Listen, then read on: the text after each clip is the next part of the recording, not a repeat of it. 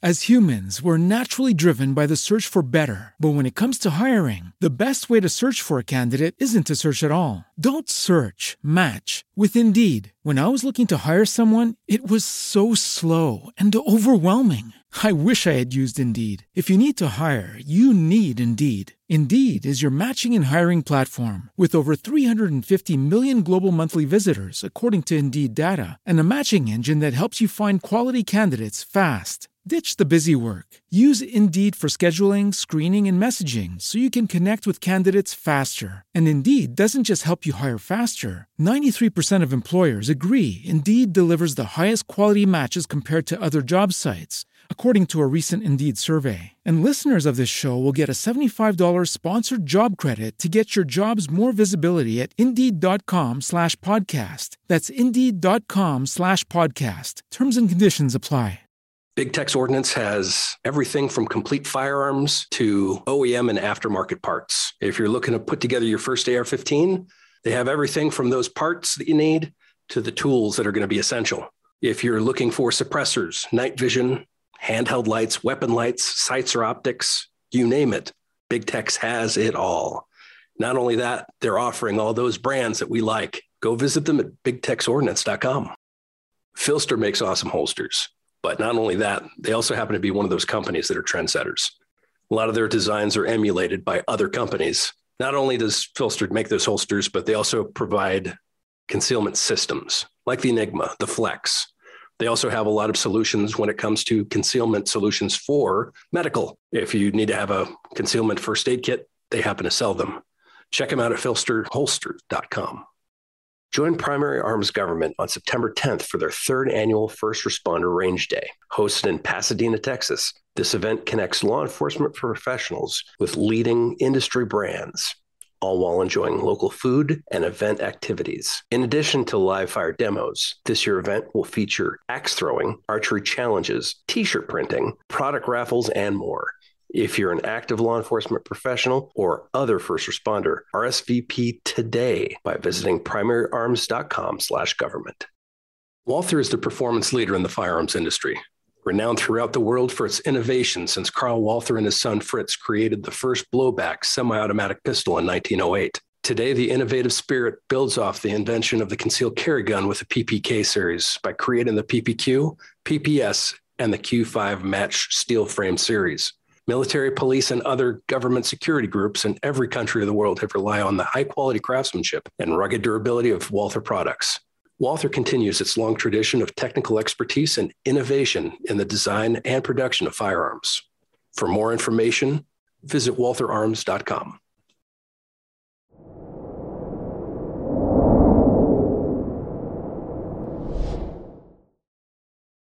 Hey everyone, Matt Landfair here with Primary and Secondary. Welcome to Modcast. Today is August 3rd, 2022. The episode number is 307. The topic myths and legends of outdoor survival. It's going to be a good discussion. One of my favorite types of discussions where I get to sit back and learn. I probably won't have much to add because I'm not that well versed in this stuff. So I have an awesome panel to discuss this. In fact, the panel is so good not to put you guys on too high of a pedestal, but talking to a couple of the moderators saying, Hey, I know you're into outdoor stuff. What do you think about jumping on? They saw the panel and they said, Oh no, you have this well covered. So awesome. They're they're definitely definitely going to listen once this is all over. But uh, as you listen to this, I'm gonna I'm gonna say one of my favorite things right now. As you listen to this, consider who's talking. If you're watching on YouTube, clearly you're going to know who it is. Um, if you're listening, look at what the notes are, who the panelists are, and make sure you're supporting those sources to, that you have found to be beneficial. What I mean by that is if you like what these guys have to say, pay attention to who they are, what they represent, what companies they're with, and give them a like, give them a subscribe, uh, share their content when it's meaningful, when it helps you. Because, you know, we have all this really cool uh, content out there. They're, they're really good podcasts. There's good YouTube stuff. But unfortunately, there's also this algorithm, and the algorithm doesn't necessarily work in the good guy's favor. The really good sources of information aren't necessarily the most popular. So, this is where you come in, and this is where you can come in and help and share. So, I think we'll do background. So, my, my background's in law enforcement. I live in the mountains. but I'm not really outdoorsy. So I'm going to just listen. It's going to be great. Uh, so I don't really have a background for this. So for the most part, I'm going to just defer to these guys for everything. On occasion, I might have a question. We'll see. So, Craig, give us some background. Thank you for having me on. It's a pleasure to be here with this panel, that's for sure. Uh, my name is Craig Caudill. I'm the director of Nature Reliance School, headquartered in Central Kentucky. And for those who've been watching the news, we've been heavily involved in the last few few days and week on all this devastation that's happened here in Kentucky. So we we should probably need to bring that up at some point tonight tonight and talk about some of the things that we've been part of and some of the things that we've seen and been witness to. So, but uh, Nature Reliance School is a school that we founded in 2006. I've been teaching since that time publicly, and we teach wilderness survival, navigation, tracking. Um, if I could teach anything every day, all day, it would be tracking. That's that's my job. That's my that's my game. I love doing that. And uh, I'm the author of five books currently writing my sixth and my seventh at the same time, which I don't recommend anybody ever do that. Um, but that's in the short. That's me. That's that's who we are. That's what we do, and uh, we really enjoy being outside. Basically. Good stuff, Shane. Shane Adams. I am. Uh, I guess my official title is marketing director. Uh, for ESEE Knives and Randall's Adventure Training, I added kind of a slash utility player for that. Is I do everything from tote water to uh, whatever needs to be done, whatever Jeff and Mike don't really want to do.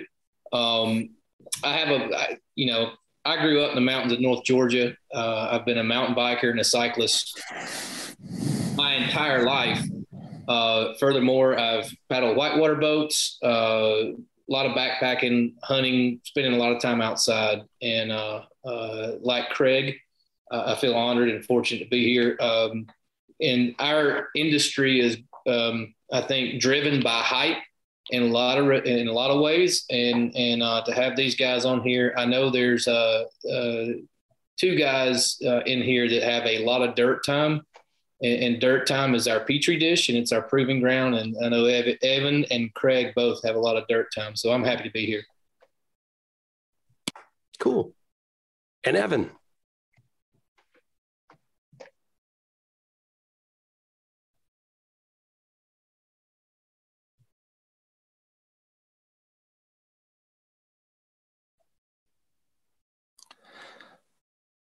Thanks, Matt. Uh, so I'm really just the guy smart enough to bring these other two guys on. Um, both of them teach this off and on for a living. Uh, I have taught some, but mostly I design gear.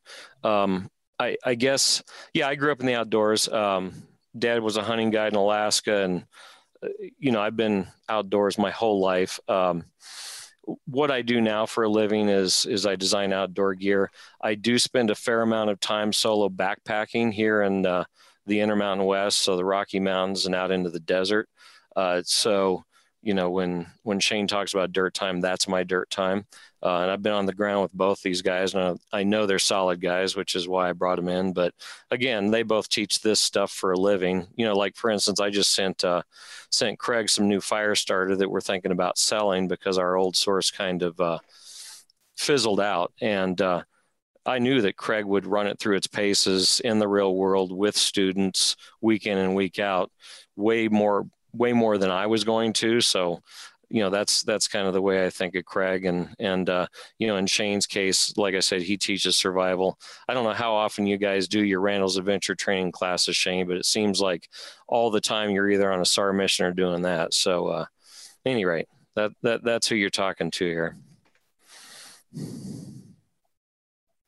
Okay, before we officially officially start the direction we were going, I do have a question for all of you guys how does someone determine whether they should be taking a course like that, like a wilderness survival course? Oh, so so my my answer to that question is everybody needs to do it, and that includes me.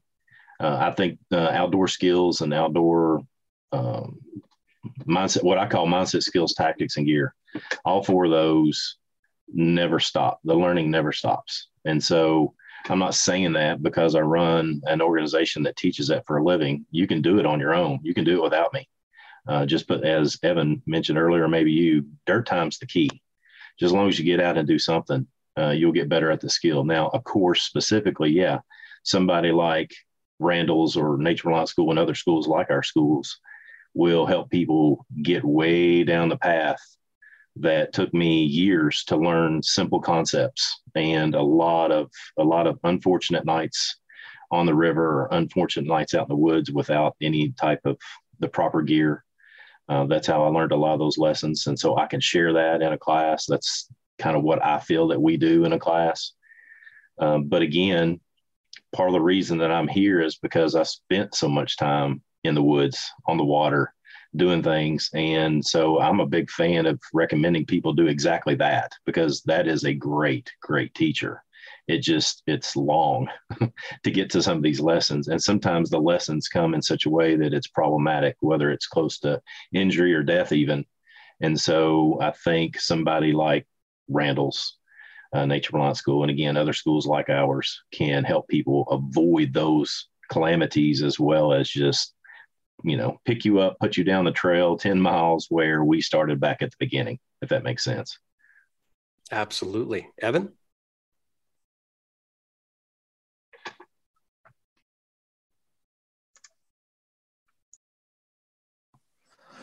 the spacebar trick's only working about half the time for whatever reason.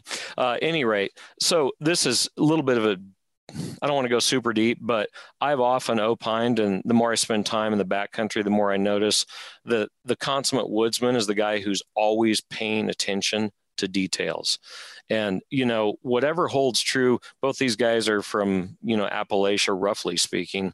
Um, I'm from the Rocky Mountains. I go out to their environment, everything's different like not everything everything's different but i got to pay a lot of attention the animals move differently it's different kinds of animals uh, so you know, kind of building on what Craig said, the consummate woodsman is always paying attention. I go into two different drainages up here in my favorite wilderness area, and they have different characteristics. There's different animals moving through them. They're moving differently. There's different um, uh, weather patterns. There's different thermals doing different things.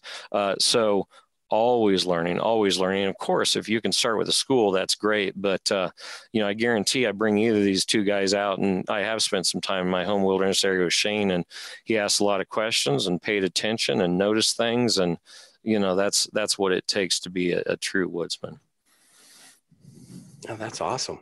I, I, never would have thought also with just the two different atmospheres or two different places, it would be noticeably different like that. But I guess it makes sense. Shane, what do you have for us? I think the time to realize that you need training is shouldn't be when you need the skill that you don't have. Uh, I, it was I, yesterday. Yeah, yeah. Well, uh, I've taken quite a bit of quite a few firearms classes, and and the the thing that led into that was I used to own my own business, and I got into a situation um, where a good guy thinking uh, kind of paralyzed me or or it gave me a uh, misrepresented reality and we always kind of think it's mano a mano or whatever else and i got into a situation where it's three on one and i've got 12 rounds and three moving targets and i'm not sure if this is if i've got the skill that i need to pull this off and so i got what i call a freebie on that where i didn't have to shoot anybody i didn't get shot things worked out i did a lot of things wrong uh, tactically um, but I let them know it's going to be a hard day, you know? Uh, and so all too often, um, we get these mulligans that we don't always take advantage of. And, and so for me, I, I, think the more we can be well rounded, the more we can expose ourselves to different environments, to different people, to different ways of learning. Um, also, uh, when you, like Craig says, we can learn on our own. We can go to YouTube, but it's hard to vet uh, some of the information that's taught or, or put out there. And there's some glaringly bad information out there.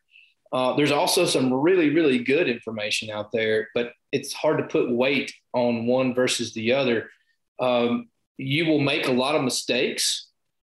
I, I, I'm kind of of the of the philosophy of the lazy man's guide to survival is I'm going to borrow and beg off of other people's knowledge, and I'm going to take the path straight through. If I can go to Craig's class for a weekend and he can move me farther down the line than I would have been if I'd made mistakes, and bear in mind, if you go to Evans' location, uh, a mistake with clothing where you misjudge weather or you misjudge preparation, uh, even in the dead of summer, can prove to be fatal. And so, you know, we don't always get those mulligans. Sometimes we don't even get one. And, so that level of preparedness and, and, and looking to borrow off other people's knowledge to me um, is important. Amen. Uh, it's, it's interesting how many parallels there are with the conversations that I've had so many times on this podcast, talking about training as far as firearms are concerned, but also about that good information and how difficult it is to figure out okay, who's providing the good stuff. And at the same time, as I said before, popular doesn't necessarily mean it's good.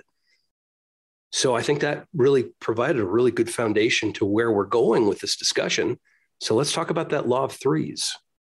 And I'll shot, shotgun that out to whoever wants. It looks like Craig's already on it. Uh, I can be. Uh, we we we like to share the law of threes as a foundational principle, and I and I want to qualify what I'm about to say to make sure everybody understands this listening. If you've never heard this, that it's a very general understanding. These are not absolutes. Um, on top of the law of threes, and I'm getting ready to describe, you've got to have a you've got to have the ability to think critically think through problems and quite frankly in a survival situation you got to be able to do that quickly so the, even the thought process and how that works is something that's really worth studying in a survival situation how your mind thinks how it works but i'll give one general understanding or at least my understanding of all threes um, I, I, think this originated with the United States military. I'm not absolutely certain. These other guys might be able to confirm that or deny that for me. I'm not really sure where it got started but uh, I did find a very, very old survival manual that had it in it. And the way they taught it in that particular manual was this you can't live more than three minutes without blood flow and oxygen flow. You can't live more than three hours without maintaining your core body temperature. You can't live more than three days without water. Can't live more than three months or three weeks without food. And then when I'm teaching, I typically add in at the beginning of it, three seconds. Me and Evan were talking about this the other day, and I also add in three months. And so, what I would add into that, on top of what the United States military originated, was you got to have proper mindset in those first three seconds. So you don't get yourself number one, you don't get yourself in trouble when you make cognitive decision making that's and critical decision making that's solid under stress. Learning how to think under stress is a very interesting thing, which you you uh, you gun guys know very very well. I take a lot of the things that I've been taught in that I've been taught in shooting classes and have applied it to wilderness survival. The other thing that I add on to the end of it, you can't live more three months without human assistance. And the reason I say that is because every nearly every culture on the planet through history has depended upon other people to make it work. The idea, and, and I use this as a launching pad to kind of negate the idea of the lone wolf survival type of attitude because there's just a lot of that that's prevalent inside of survival that I'm just not a fan of at all. Uh, and I say that from from the experiences, a couple experiences I had is I did two 30 day trips by myself when I was in my early 20s in the woods by myself. And all I took in the woods with me was the clothes on my back and a knife. And those two experiences didn't, I did not leave those experiences 10 foot tall and bulletproof. I left left those experiences realizing I didn't know squat like I thought I did. I nearly starved to death the second time I went. I didn't eat for the first three weeks. I thought I had a skill set that I didn't have, and it humbled me. And and I love humility. It's a great teacher. And so, part of what came out of that, and part of what's been foundational to my thinking, at least, and what I try to share with people, is this idea of tribing up and utilizing other people to effectively make your survival. When I wrote, I'm sorry, I'm going long, guys um, I think that's the intention. But when I wrote when I wrote my first book, uh, one of the things that I saw, well, when I first started writing, I thought, do I really need to write another survival book? And I was asked to do that by a publisher, and so there was money involved, and so I was happy to do it. But one of the things I'm looking at going, because I, I look, I've read a lot of survival books, I've read a lot of survival books, and there's just what I thought was missing was data. I'm a statistics nerd. I have a degree in statistics, so I really like numbers. And so what I did is I collected 200 stories plus of how people either died or experienced tragedy in the outdoors. And then I wrote a book to fix every single one of their problems. And one of the things that came out over and over and over again was this lack of communication or lack of leadership skill. that led to some situation where somebody perished.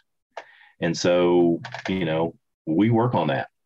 Mm, I write about it all the time. I talk about it on podcasts all the time. This idea of being able to communicate effectively with others and work with inside of a team.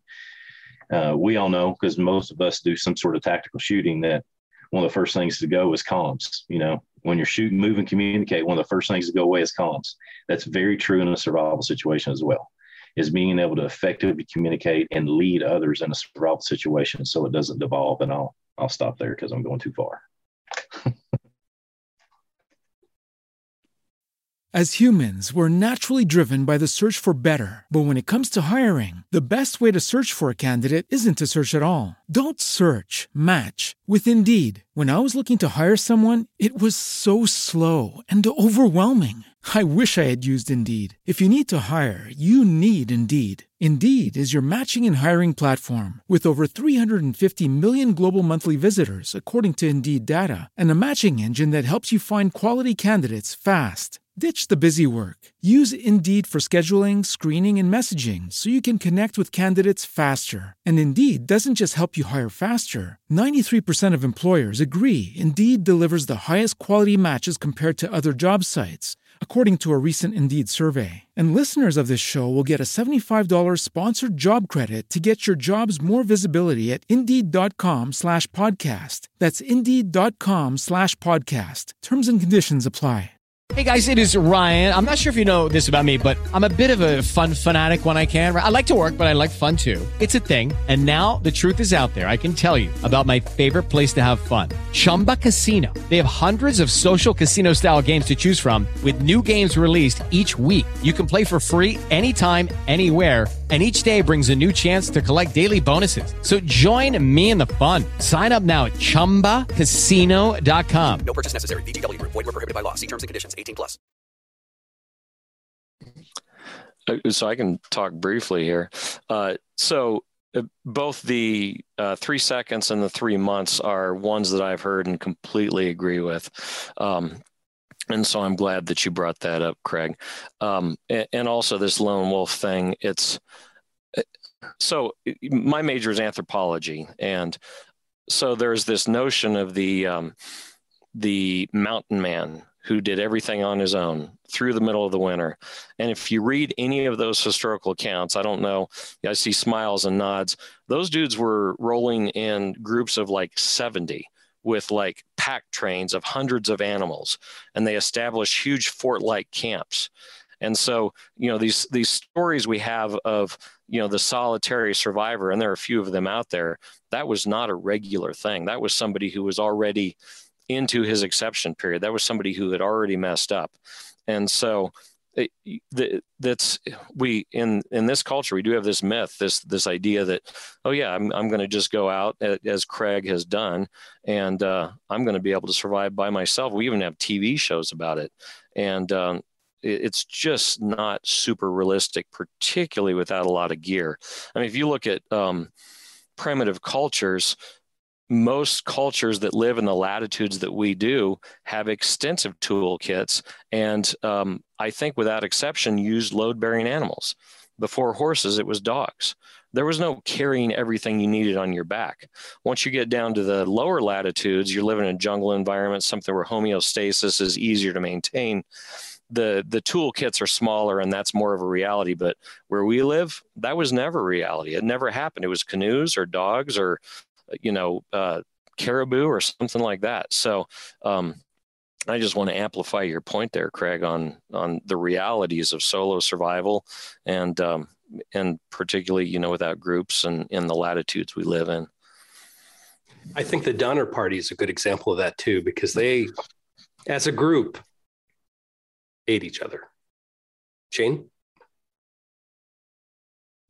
There we go. Um, yeah, I can't really add too much to these guys uh, without turning the corner of where I'm. I'm sure we're headed to next. Um, uh, we have, and I know Craig will back this up, and Evan too. Is we have seen we we all study um, survival. Uh, I, I do a lot with search and rescue too, and we have this whole Bible of sorts called lost person behavior. That's a statistical analysis of lost person behavior uh, over the last almost 40 years.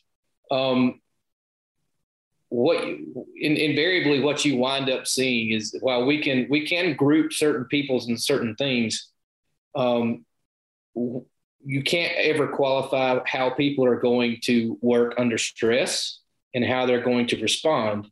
We have seen cases where people are fully prepared, equipment wise, to do what needs to be done to, to remedy their situation, to get to safety, to get out, call it whatever, whatever it is. Um, and yet they still falter and fail.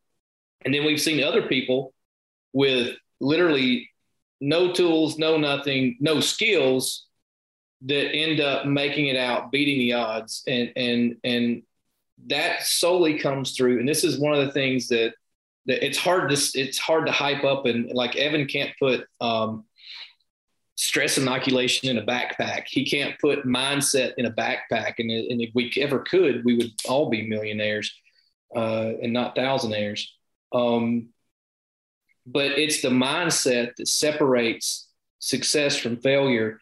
And we often talk about, and like shooting, you take a guy who's a crack shot, can do anything, you put him on a shot timer, and and if he's not used to it man you start seeing things get real hinky real fast. So we so we we understand the idea of stress inoculation but something that no one talks about is attitude inoculation. How do you inoculate your attitude in such a way that no matter what curveball nature or murphy throws you you and it's not a false attitude. It's not i can i can be anything or do anything it's like it doesn't matter what happens i'm going to walk i'm going to crawl i'm going to do whatever it takes but i'm getting out of here i'm do i'm going to do uh, and without testing yourself in that and putting yourself uh, learning to be comfortable in uncomfortable situations which nobody ever does they just want to take cool pictures in the backyard for the gram um, then that becomes problematic. And it goes back to dirt time to me is, you know, Craig's done the work, you know, and that work that he's done in, in those uh, endeavors and those two, two uh, month long trips, um, humility is, is the ultimate survival tool because it keeps you honest. It keeps you uh, pure and it keeps you focused. And there is literally um, I'll just say this: no BS involved, and it, it strips away anything that's false. And so that's all I got to say about that. Unless we want to talk more. I, I see a parallel with that with some of my higher end training, where the a person's true not their core but their true self is is shown we have or even as a cop after the past 20 plus years seeing people their true selves. Okay, some people are going to crumble. Some people they they they almost rise to the occasion. Interesting with these parallels because there's a lot of what you guys are saying, and this is stuff we've been talking about. The human condition, amazing. Shane, yeah, but we got to want to see that.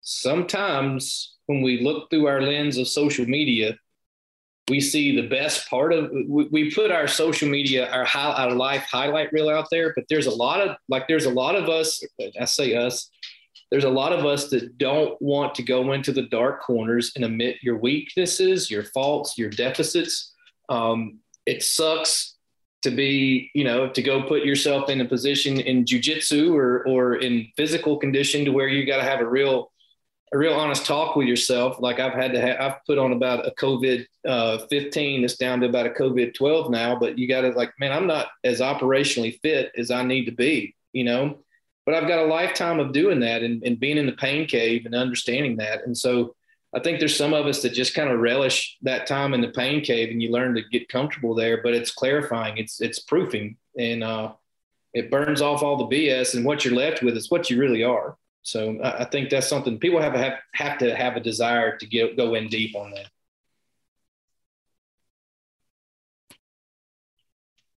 Yeah, I think um, if if I could add something a little bit to that, my wife and I were discussing this subject. Well, my wife and my daughter and I were talking about this subject. We were have a family friend that's dealing with some PTS issues, and we were discussing. Uh, one of the things that came up in that discussion is this particular person mentioned how they missed war. And the conversation ended up, I'm, I've never been in the military, so I don't have personal experience with it, but I've been around so many of them, like all these guys have. um, one of the things that comes out of it, I think, is that people that have been close to death, there's something about that that is good to help you live. And so we, we've said, each one of us, I think, have said at some point tonight that being comfortable in uncomfortable situations, that's just taking it another step. And I guess that's what it, to build on what Shane was saying about this, this second trip that I took that was 30 days and I nearly starved to death. Man, I was close. I was real close to not making it out. I mean, real close.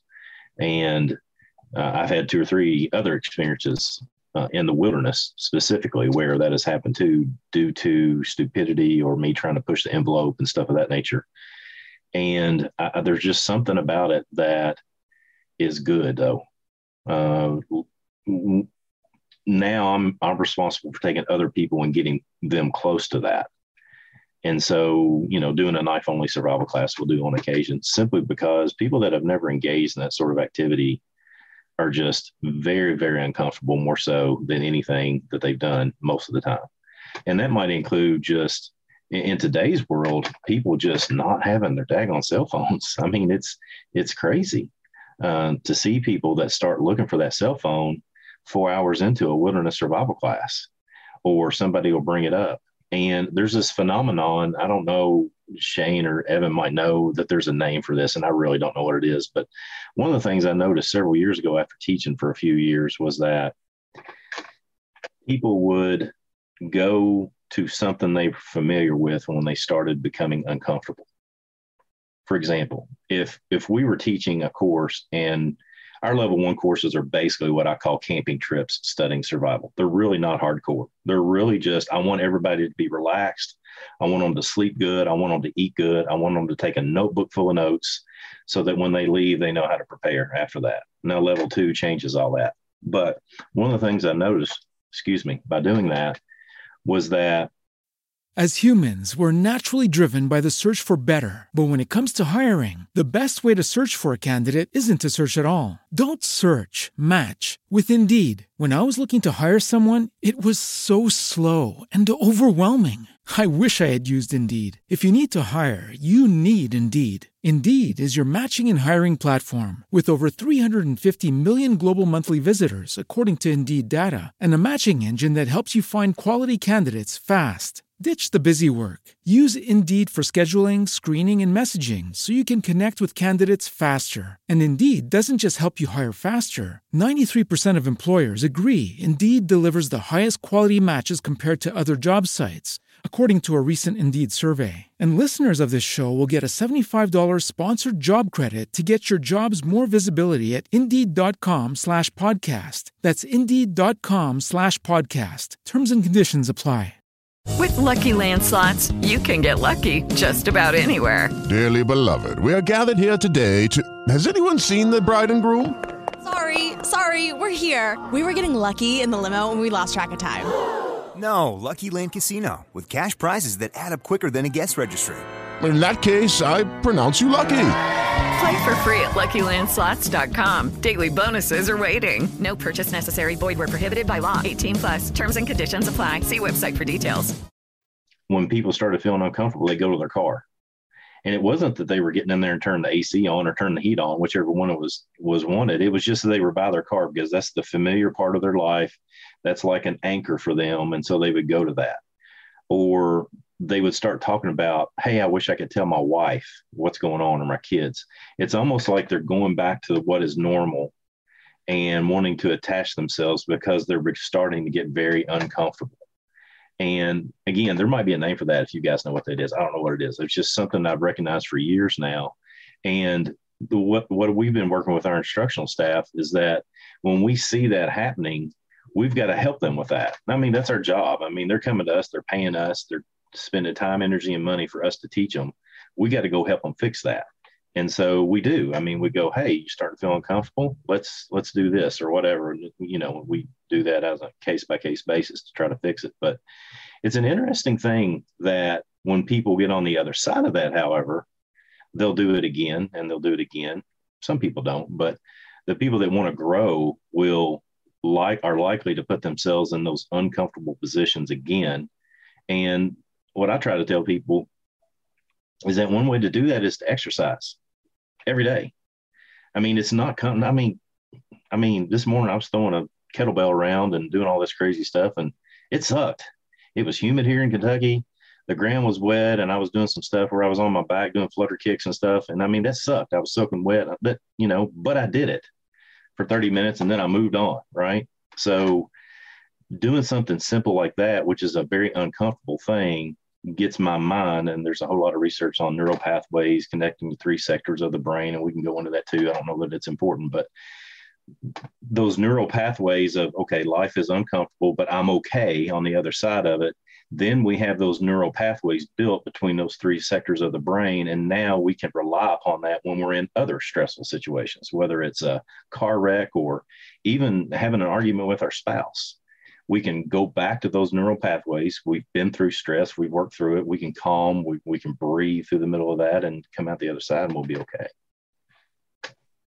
I think I have seen that. Absolutely. And it's funny how that really pisses my wife off that I don't get a reaction or she doesn't get a reaction sometimes, or we might be in a certain situation. And why aren't you responding? I am. I'm taking in all of this, but I don't need to, I don't need to explode. Let's just figure out what the next step is here. Evan? Just a little bit of uh, levity, Craig you should have been with me this morning climbing a mountain into an elk herd. it was I, I, heard the first uh, bull of the season uh, bugling down in the bottom below me and kicked up a few cows and i don't know it was a good i was working out too but it, it seemed a little bit different than humid kentucky with kettlebells so that's still stressful someday. all right?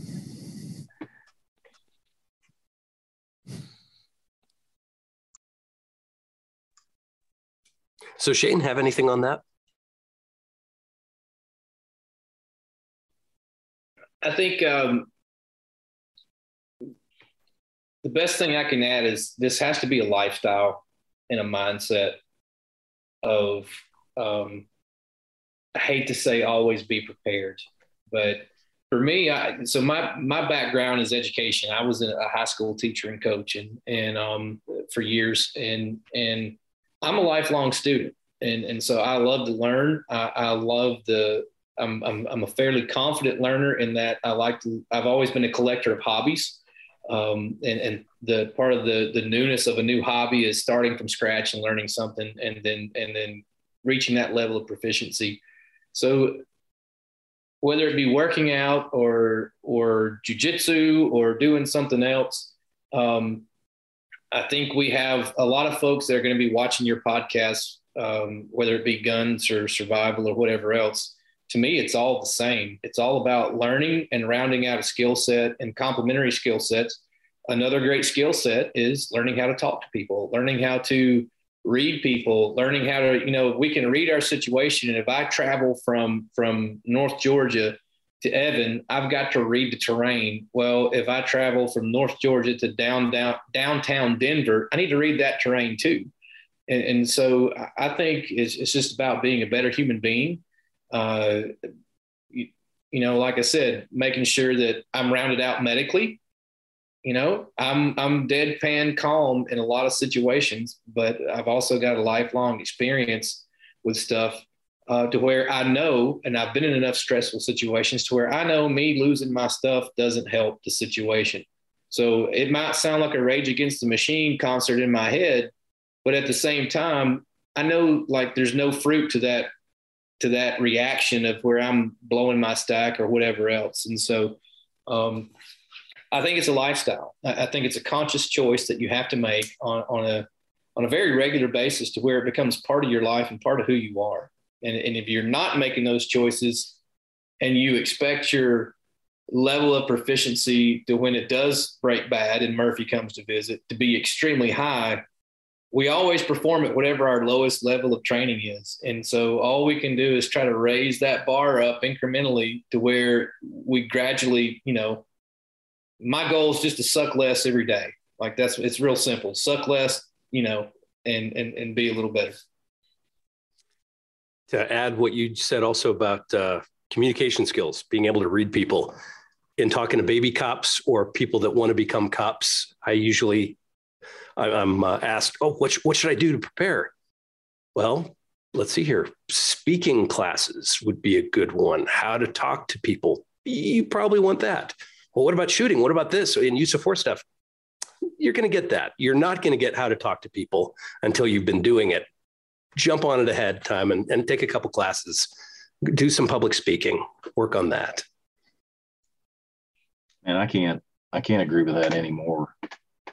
The I mentioned earlier, I, I call it the four puzzle pieces of survival: mindset, skills, tactics, and gear. And I kind of co-opted this word tactics, not to mean necessarily armed tactics, but if you look at the various definitions of tactics, one of them is that the strategic methodology that people work together to come to a common end. That's just that's just one definition. I know there's others, but that's one of the things that came out in that research I was doing for that first book, and I've told this story a few times. But there was one of the stories. I have a story at the beginning of every chapter of every book I've ever written, and there was one story where there was husband and wife and kids. I'll try to be short. They they went from Chicago to the Rockies. They were going to uh, rent a jeep at the airport. Never been in the Rockies. Took the jeep out. Uh, death by GPS happened. Is basically what I call it. Um, GPS took them down the wrong road. They went down an old road, um, went off the side of the road, didn't crash hard or anything. Anyway, they get in an argument, husband and wife, back and forth. You did this. You don't know how to navigate. You don't know how to drive. We should have never done this. We should have stayed home, blah, blah, blah, back and forth, back and forth, back and forth. Till the, the gentleman left the Jeep to go get help. He was going to walk walk back to town to, to be the hero. Well, he died uh, from exposure about two miles from the Jeep. You know, he was in a pair of pants and penny loafers and and walking through knee and thigh deep snow. And he had no business doing that. Okay. So you ask the coroner, what killed that dude? Hypothermia. He died from exposure. No, I mean, it's true. But no, what killed that guy is the lack of communication skill between he and his wife in that Jeep. Because the wife stayed in the Jeep with the kids and were rescued two weeks later they weren't feeling real good, but they were rescued and they were alive because they basically stayed with their shelter. So what killed the guy? Yeah, hypothermia, but really the genesis of it was that lack of communication under stress. They couldn't figure out how to make that happen, and I think that's a critical component component of any event. You know, if you're paddling down a river, class three rapids, and you're not communicating in a in a open deck canoe with the person you're with, and that's a real problem. That's a real problem uh, if if the GPS breaks down on your app or on your dedicated GPS while you're hiking up in the Rockies, and there's two paths, and you don't know how to communicate and work through that problem together with somebody, that's a real problem. And so I think this idea of being able to communicate effectively with others is often no different than the lone wolf idea. It's just really overlooked. That's why I call it mindset, skills, tactics, and gear. We need to build up our mindset. Shane said it so many times tonight already. It's fantastic. At whether it's attitude, I call it awareness and attitude. Um, c- controlling the ego is another part of a proper mindset. I like to be confident but not cocky. There's a huge difference between the two. And so mindset has its spot. Skills, obviously, has its spot. Knowing how to set up a shelter, knowing how to build a fire, knowing how to do these things. Tactics is again is communication, and then gear. I mean, gear makes up. I mean, I, am a flint knapper. I can take a rock and make a knife out of it. But by golly, I'd rather I'd rather carry a knife that I've brought with me. Sure, I can I can make a, a willow bark pack, but I'm going to put a Hill People gear pack on my back and, and carry that instead. I mean, it's just so gear makes up for a lot of our deficiencies in the mindset skills and the tactics. I, I don't want to have to build a knife in the middle of the Rockies because I don't know the, the geology out there well enough to do that. I hope all that makes sense and I hope it resounds or you all can add to it and help me improve my mindset. I think Evan has something to add to it.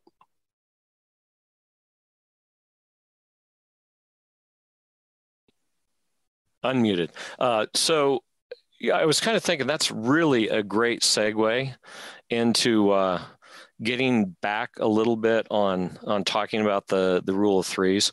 Um, As humans, we're naturally driven by the search for better. But when it comes to hiring, the best way to search for a candidate isn't to search at all. Don't search. Match with Indeed. When I was looking to hire someone, it was so slow and overwhelming. I wish I had used Indeed. If you need to hire, you need Indeed. Indeed is your matching and hiring platform with over 350 million global monthly visitors, according to Indeed data, and a matching engine that helps you find quality candidates fast. Ditch the busy work. Use Indeed for scheduling, screening, and messaging so you can connect with candidates faster. And Indeed doesn't just help you hire faster. 93% of employers agree Indeed delivers the highest quality matches compared to other job sites, according to a recent Indeed survey. And listeners of this show will get a $75 sponsored job credit to get your jobs more visibility at Indeed.com slash podcast. That's Indeed.com slash podcast. Terms and conditions apply.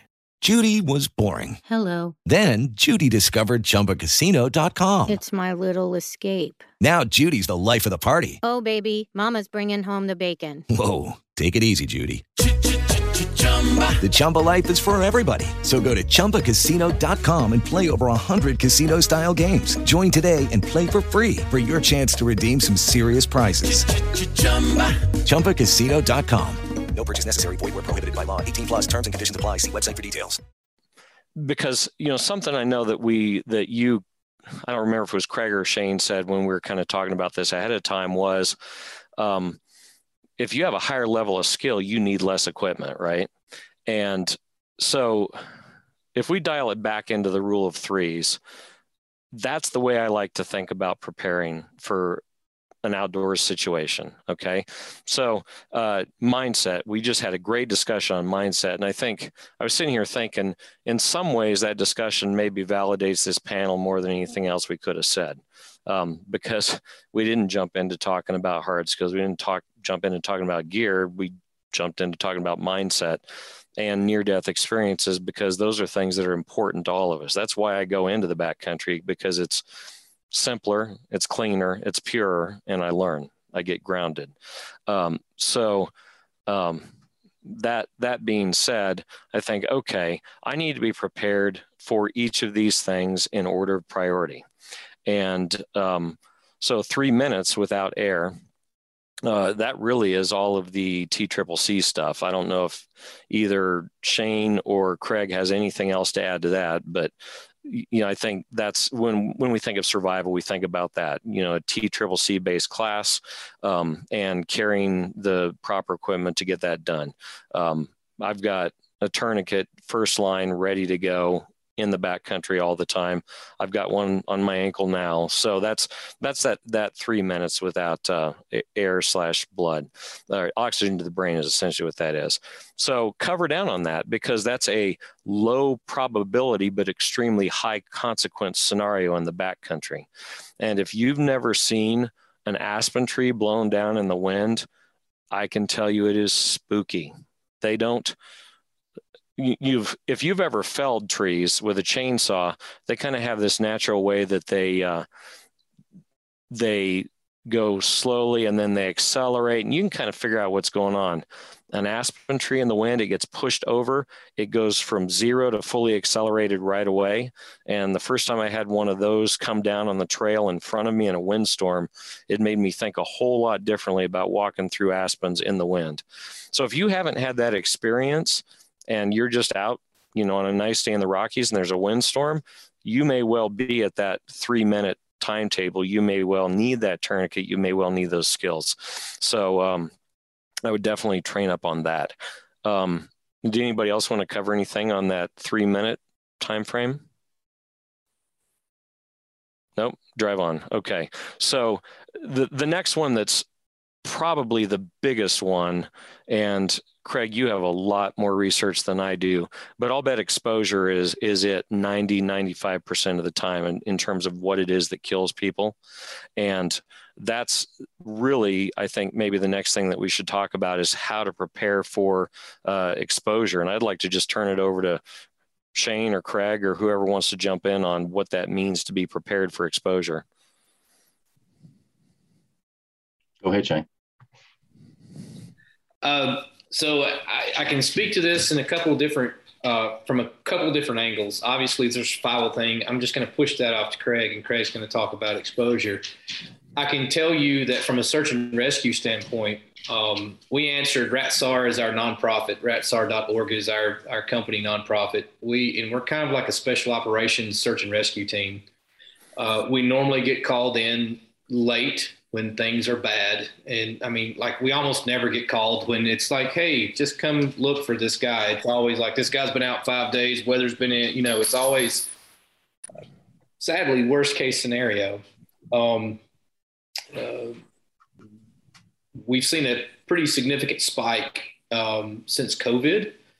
Um, and we have unfortunately been been a part of quite a few recoveries just in, in 2021 and, 2022 alone. We did 40 calls uh, ranging from Virginia to Biloxi, Mississippi um, in 2021 alone. Um, exposure, even in what we would consider to be not too bad, um, got quite a few just in 2021 alone. Um, oftentimes, people that left out were altered, despondent, uh, dementia, something along those lines. But in, in quite a few cases, um, I always say Murphy comes to visit when we're least least prepared, you know, and, and so uh, that's where going back to mindset and having a skill set. Um, to go back to what Evan said, the more you know, the less you carry is what Mors Kochanski, I think it was Mors Kochanski said, or at least paraphrased.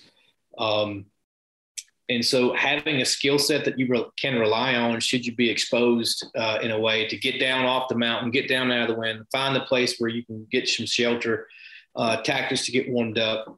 Uh, right clothing, we're all gear people. We love gear. I have I have more money in gear than I do in just about anything. Um, but at the same time, it doesn't matter what you got at home in the closet if you didn't have the foresight to take take a look at the forecast before you left and plan for contingencies. Then um, then um, then that's going to be on you. And and at best you'll get a mulligan, and at worst, you know, you'll have to call us to come find your body for your family. Take it away, Craig. Craig. Um, where are we, guys? we talking about thermal regulation, take care of our body heat, right? And I just don't want to go off on a tangent. Okay, just making sure we're on the right page. Yeah. Uh, I think the from a survival perspective, here's how I approach the subject. Well, number one, I'm I'm kind of a gear guy, but I'm not. Um, the the reason for that is I grew up doing period correct reenacting. For example, when I was a kid, I used to wear a loincloth and make flint steel fires at one of the local forts, and for tourists. And that's a fun way to make money, by the way. Just run around in loincloth. That's that's pretty cool stuff, making fires. But uh, so I grew up wearing loincloth, moccasins, sleeping under a cedar tree with a you know black powder Kentucky long rifle. And so I spent a lot of time doing that. And so I realized from doing that for so long, like a long time, you don't really need as much gear. But the beautiful thing, and this is what I love. I mean, I mean, I'm an ESEE fan. I'm a Hill People Gear fan. I mean, modern gear is such a fantastic thing. It's a whole lot better than leather, leather leggings and moccasins, and and it's a whole lot better pack than having two possibles bags that you're ca- carrying everything on. So I, I, guess my perspective on fire building is I, I well not fire building but thermal re- regulation is Shane started it. First one is clothes, and then sheltering, which is actually your first line of sheltering is your clothes, and then fire building. And you've got to defeat wind and water no matter what you're doing. You got to think about those two things. You got to keep the wind off of you if you're trying to stay warm, and you've got to keep water off of you if you're trying to stay warm. Like today in Kentucky, well, not necessarily today, but in the last couple of weeks, it's been 98 with you know nearly 100% humidity, and it's a totally different animal. You got to learn how to cool off. I mean, we're doing some research with a federal agency right now on on how to how to cool people off in very hot weather in a jungle environment, for example. And so there's a lot of research coming out on that. It's fantastic. But but the the issue for me is again going back to what all of us have said since we've gone on here is how do you talk about those things and make them real simple? That's not it's not easy to do sometimes for some people. I mean, it would be great to sit in a lecture. I mean, I'm not a guy who, when when I'm teaching a class, it's a lecture. It's 10 to 15 percent me talking, and the rest of the time people are doing stuff. That's what I want people. I want people to learn by doing. Um, we can talk about all the great materials that go into gear. I wrote a whole book on that subject too, and I only wrote that book because the publisher made me and they want to pay me a lot of money to do it. Quite frankly, I mean, but it's it's good to know that stuff. But really, in the end, keep the water and wind off of you. Know how to build fires. If you're trying to make a fire, this is what I try to share with people. You need three things to make a fire. It's eighth grade science. I make it as simple as possible. You need a fuel source, an ignition source. You need oxygen. If you're trying to make a fire and it ain't working, one of those three things is jacked up. You need to figure out what it is and fix it. That way, we don't have to worry about or concern ourselves with this technical expertise, but we just break it down to what I call eighth grade science. And that seems to simplify it in the minds of the people that I work with so that they know that they can overcome it. If it's a real technical situation, they're not going to remember that under stress. We know this from from you know all of us know this. People don't recreate unless they these things that are in our heads unless they've trained through that a lot and a lot and a lot. But somebody that comes to a class, for example, we've got to have simple methods that they can recall easily under stress, and that's that's the way I do it. I mean, it's just I, I think it for what you guys do, Matt. Uh, I would imagine that if you make the draw stroke out of the holster incredibly technical, that doesn't mean you don't talk about the minutia of the details of it because it's important where your hand is, what kind of holster you're carrying, where your index finger is, and all the things that go along with it. That's important. But at the same time, you got to get the gun out you got to get the gun out and you got to get it on point. And so it's no different in survival thermal regulation. Uh, we've we've got to make things simple so people can recall it under stress. That's my perspective on it. Shane, uh, just to kind of uh, piggyback off of Craig's point right there, uh, he talks about making fire simple.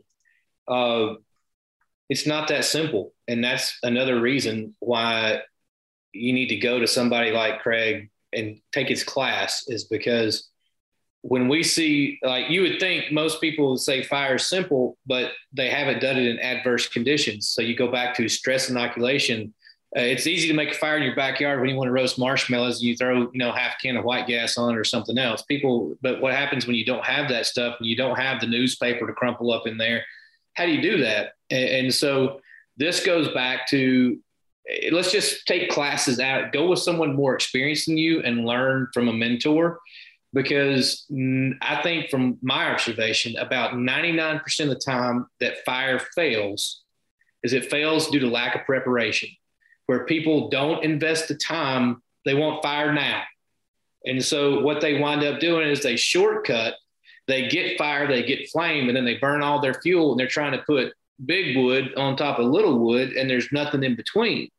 And so there is a technique for it, and it, is eighth grade science. But at the same time, there are shortcuts and straight lines to success that you don't know until you have the opportunity to be around people who can say, "Hey, look, you, did everything right. You just didn't do enough."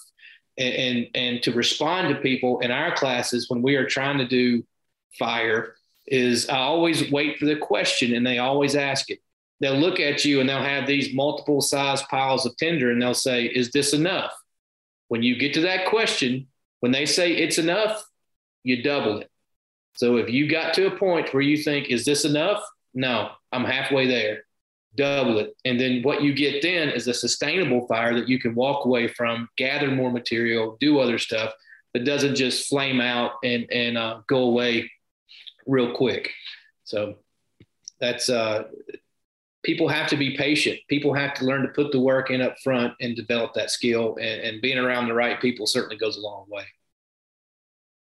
Let me add something real quick to what he said because I think it's he, he said it and then went right on past it. And I want to emphasize it.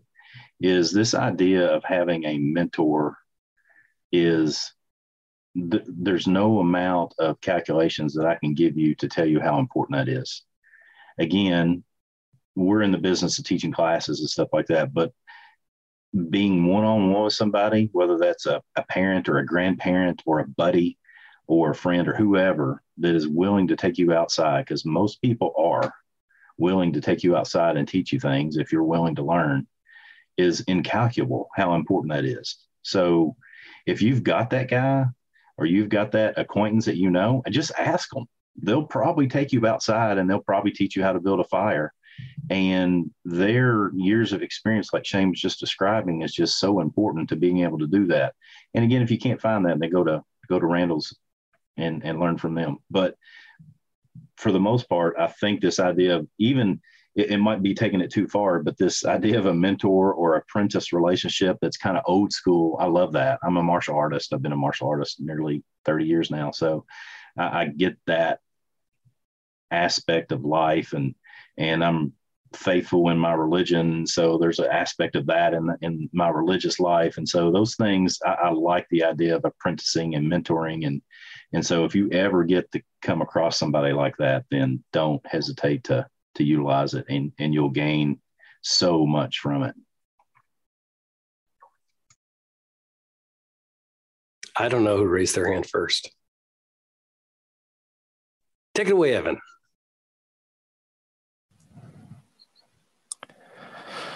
So I'm worried that uh, I'm going to jump on something great that Shane has to say that's very topical to what Craig just said. But uh, so on the topic of thermal regulation, my solution's a lot simpler than fire. Carry a coat. And uh, I know both these guys are going to agree, but it's, you know, we talk about survival and, um, you know, survival is really the exception right? We don't want to get into that situation where we're needing to start a fire because we're already too cold. I've been there, and that makes a difficult task even harder, right?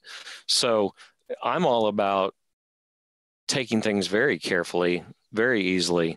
And I'm not going to say you're not going to end up in that ex- exception circumstance, even when you're prepared.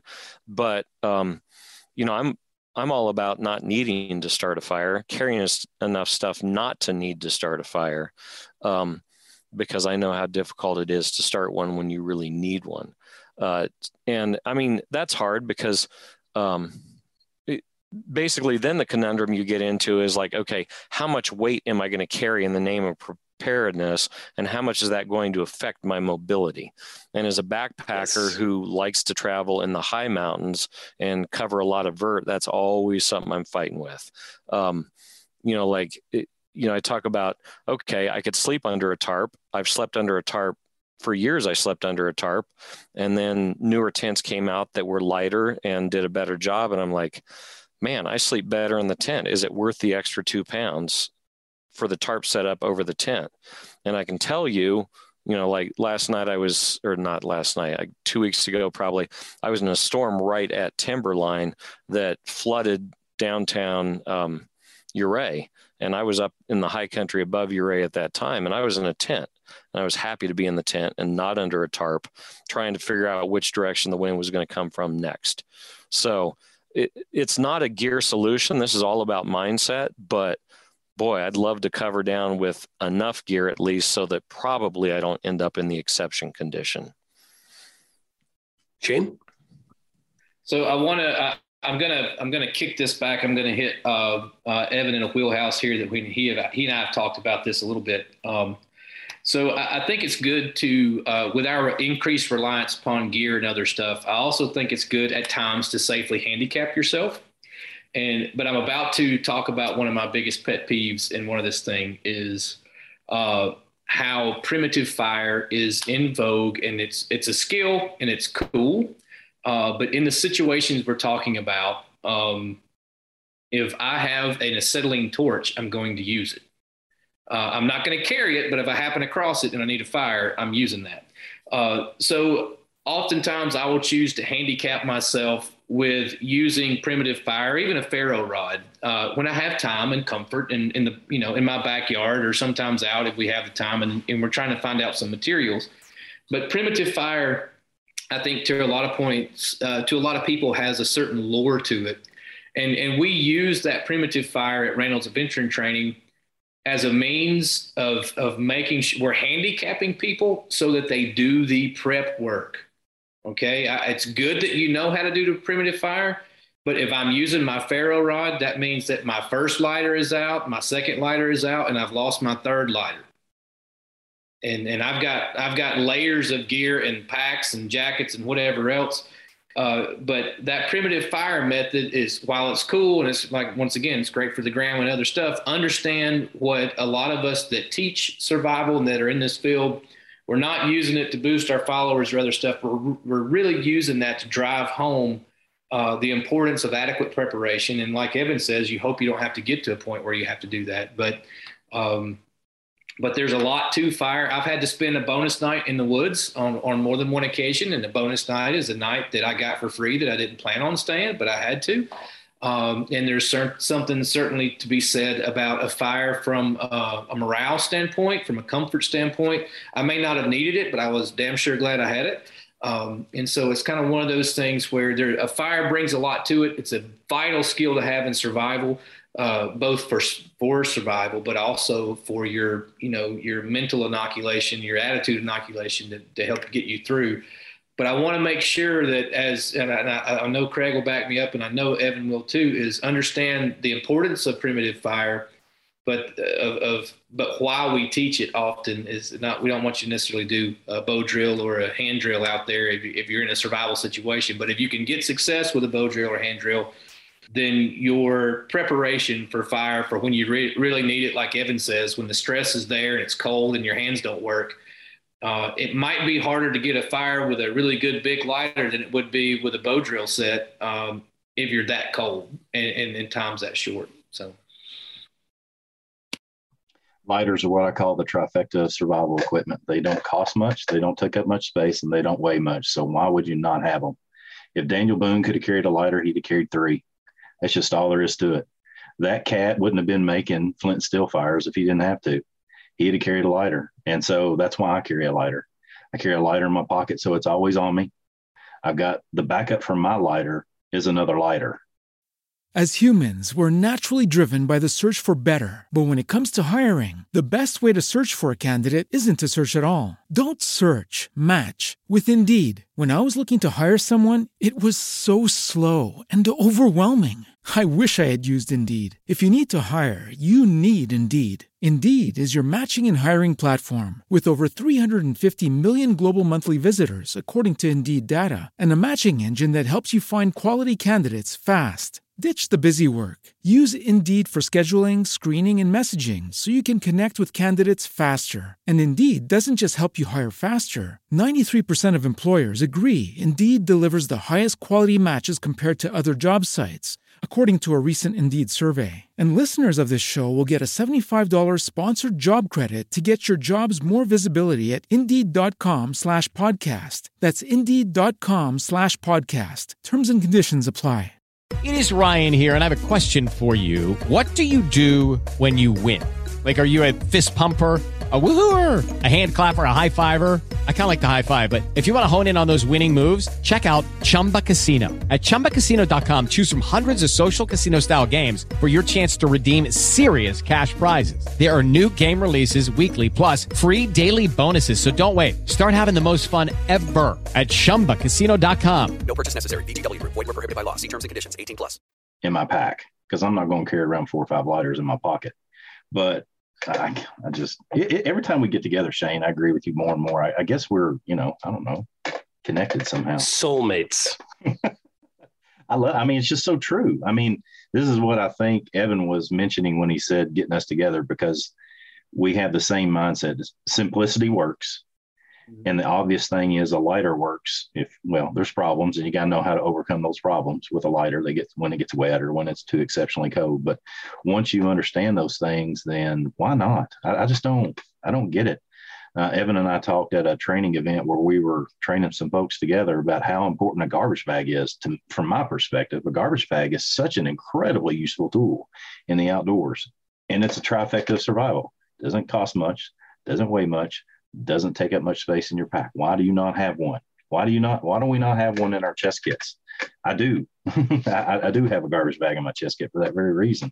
It does a lot of things, and it's you don't have to spend. You know, I can get a a name brand bivy, but I can also cut a hole in the bottom of a garbage bag, a 55 gallon drum garbage bag, and put it over my head. And now I've got a raincoat. I can put leaves in it, and I've got a I've got a mattress. I can lay it on the ground so I don't get wet.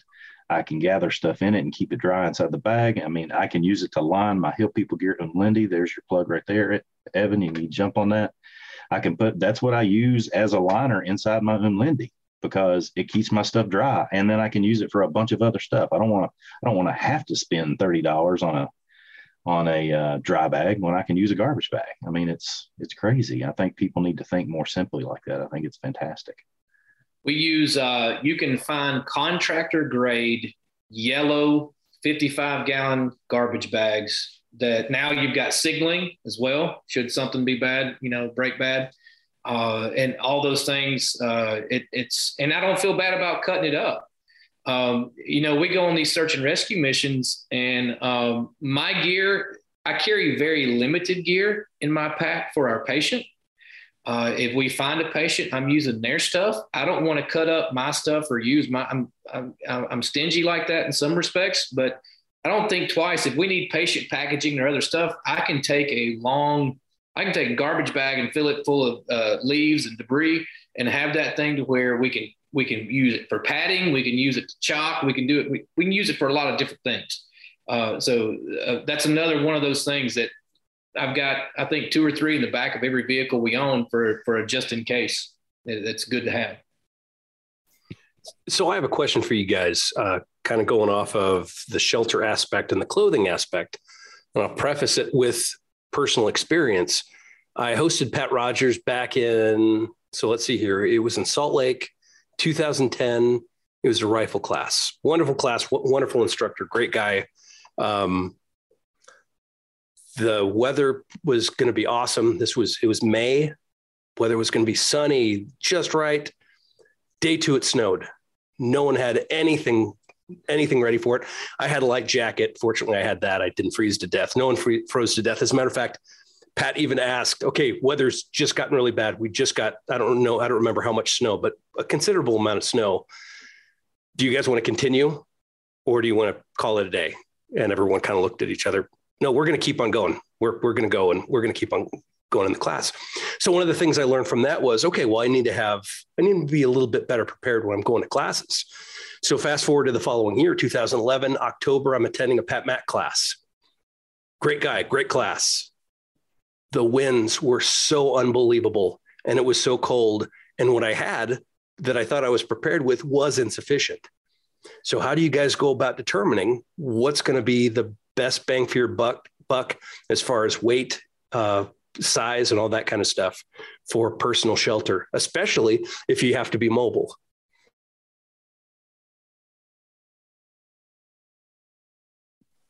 I can speak. Go oh, go ahead, Shane. Uh, well, um, it goes back to dirt time and experience. And, and so for me, uh, I travel in a lot of different environments and, and I have kind of a core basic kit. We also have these things where we can check forecast and, and kind of at least know what the average temperatures temperatures are, what the outliers are. Um, you know, like Evan said earlier, your clothing is your first is your first layer, or it's your shelter like that. You know, so having a layering system, quality gear matters. Quality doesn't necessarily mean expensive, although a lot of times it, it doesn't come cheap.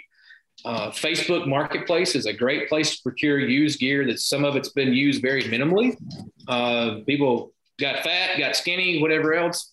Man, I, I'm a Facebook market troll when it comes to gear, when it comes to packs. We've got a lot of people on our SAR team that are always looking for gear and, and, they don't have a whole lot of money to spend and it's purely voluntary. They're not getting paid for this. And so there's ways of, of uh, diminishing that cost. But, but to be able to, the first time you go and train in, in sub-zero or super cold weather, it shouldn't be the first time you go out into sub-zero weather. Uh, it's always a bad day if you show up to a class and everybody's pulling tags off brand new gear. It's probably going to get a little sporty, you know.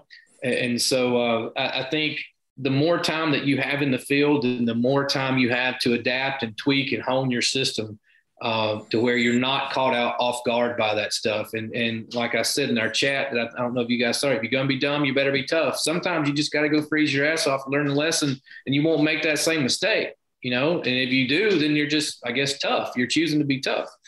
So, um, dirt time I, is dirt time's a great way of proofing this stuff. Yeah, there is never a time in the Rockies that I don't in my day pack at least have a puffy layer and a rain shell. That's minimum. There's there's not any time of year where you may not need that in the Rockies. Six six inches of snow in July, that's not uncommon. that happens often enough.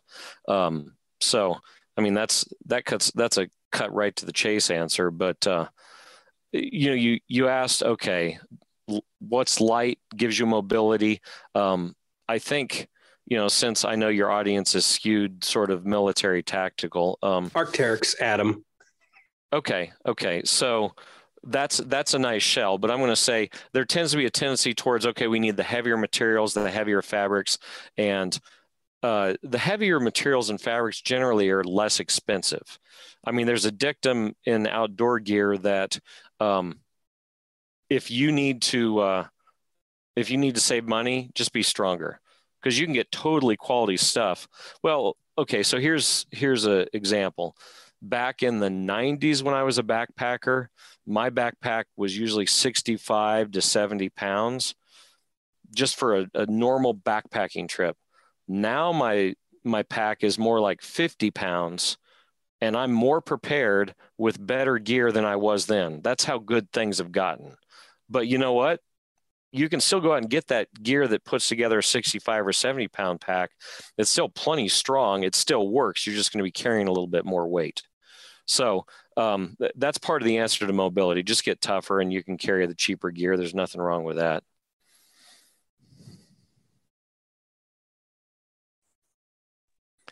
Yes, that got real specific. Yeah. No, no, no. Yeah, and for me, since it's definitely changed, and I have a better selection of options. Craig.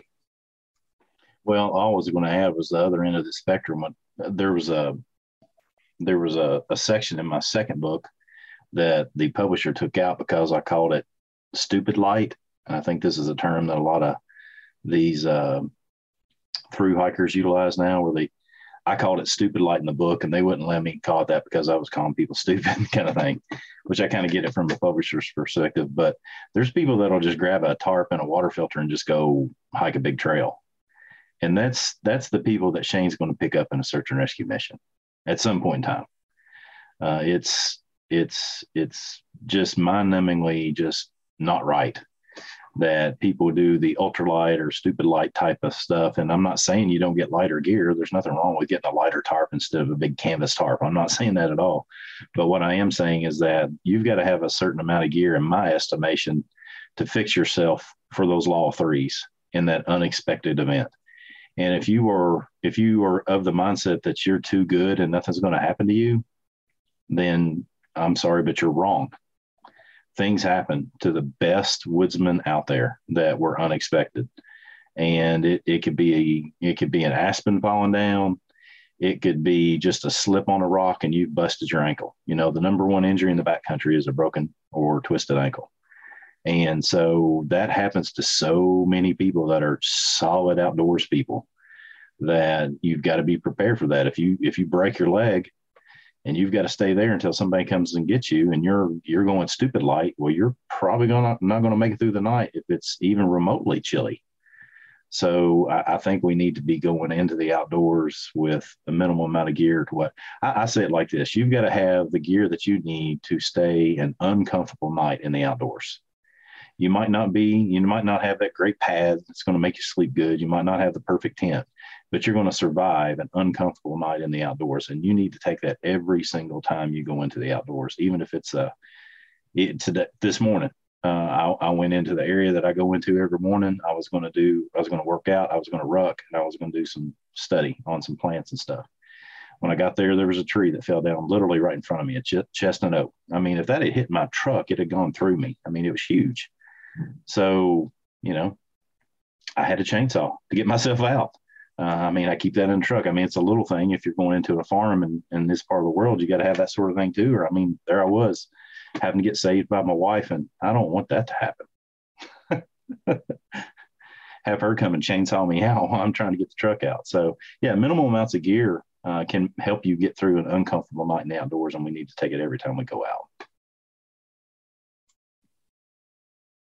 Uh, to kind of uh, piggyback off of what Evan said, is I look at all this stuff kind of like systems, and, and, the best way to, um, I think, equate this to your audience is many years ago, I started, I decided that I was going to like having a gun close wasn't close enough. I needed I needed a gun on me, um, and, and so I made a lot of rookie mistakes, a lot of beginner mistakes that we all make, where people look at uh, they they spend an or inordinate amount of time uh, about from caliber to gun to whatever, and they spend all this stuff, and then they go buy a cheap, shitty holster, um, and then even worse, no one looks at the belt.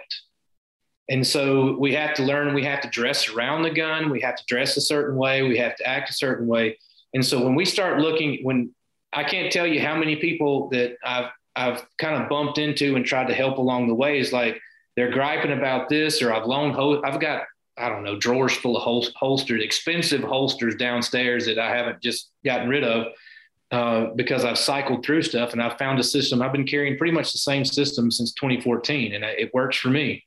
Um, but I've loaned people a, a dress leather double thickness gun belt that I can wear with anything. And I, I, don't have the big Cobra buckle. I'm, I'm not really aspiring to be the gray man. I, I prefer to be kind of like the tactical hippie, if, if, if anything. I, I want to be like completely out of sight, out of mind. That guy's not a threat, whatever.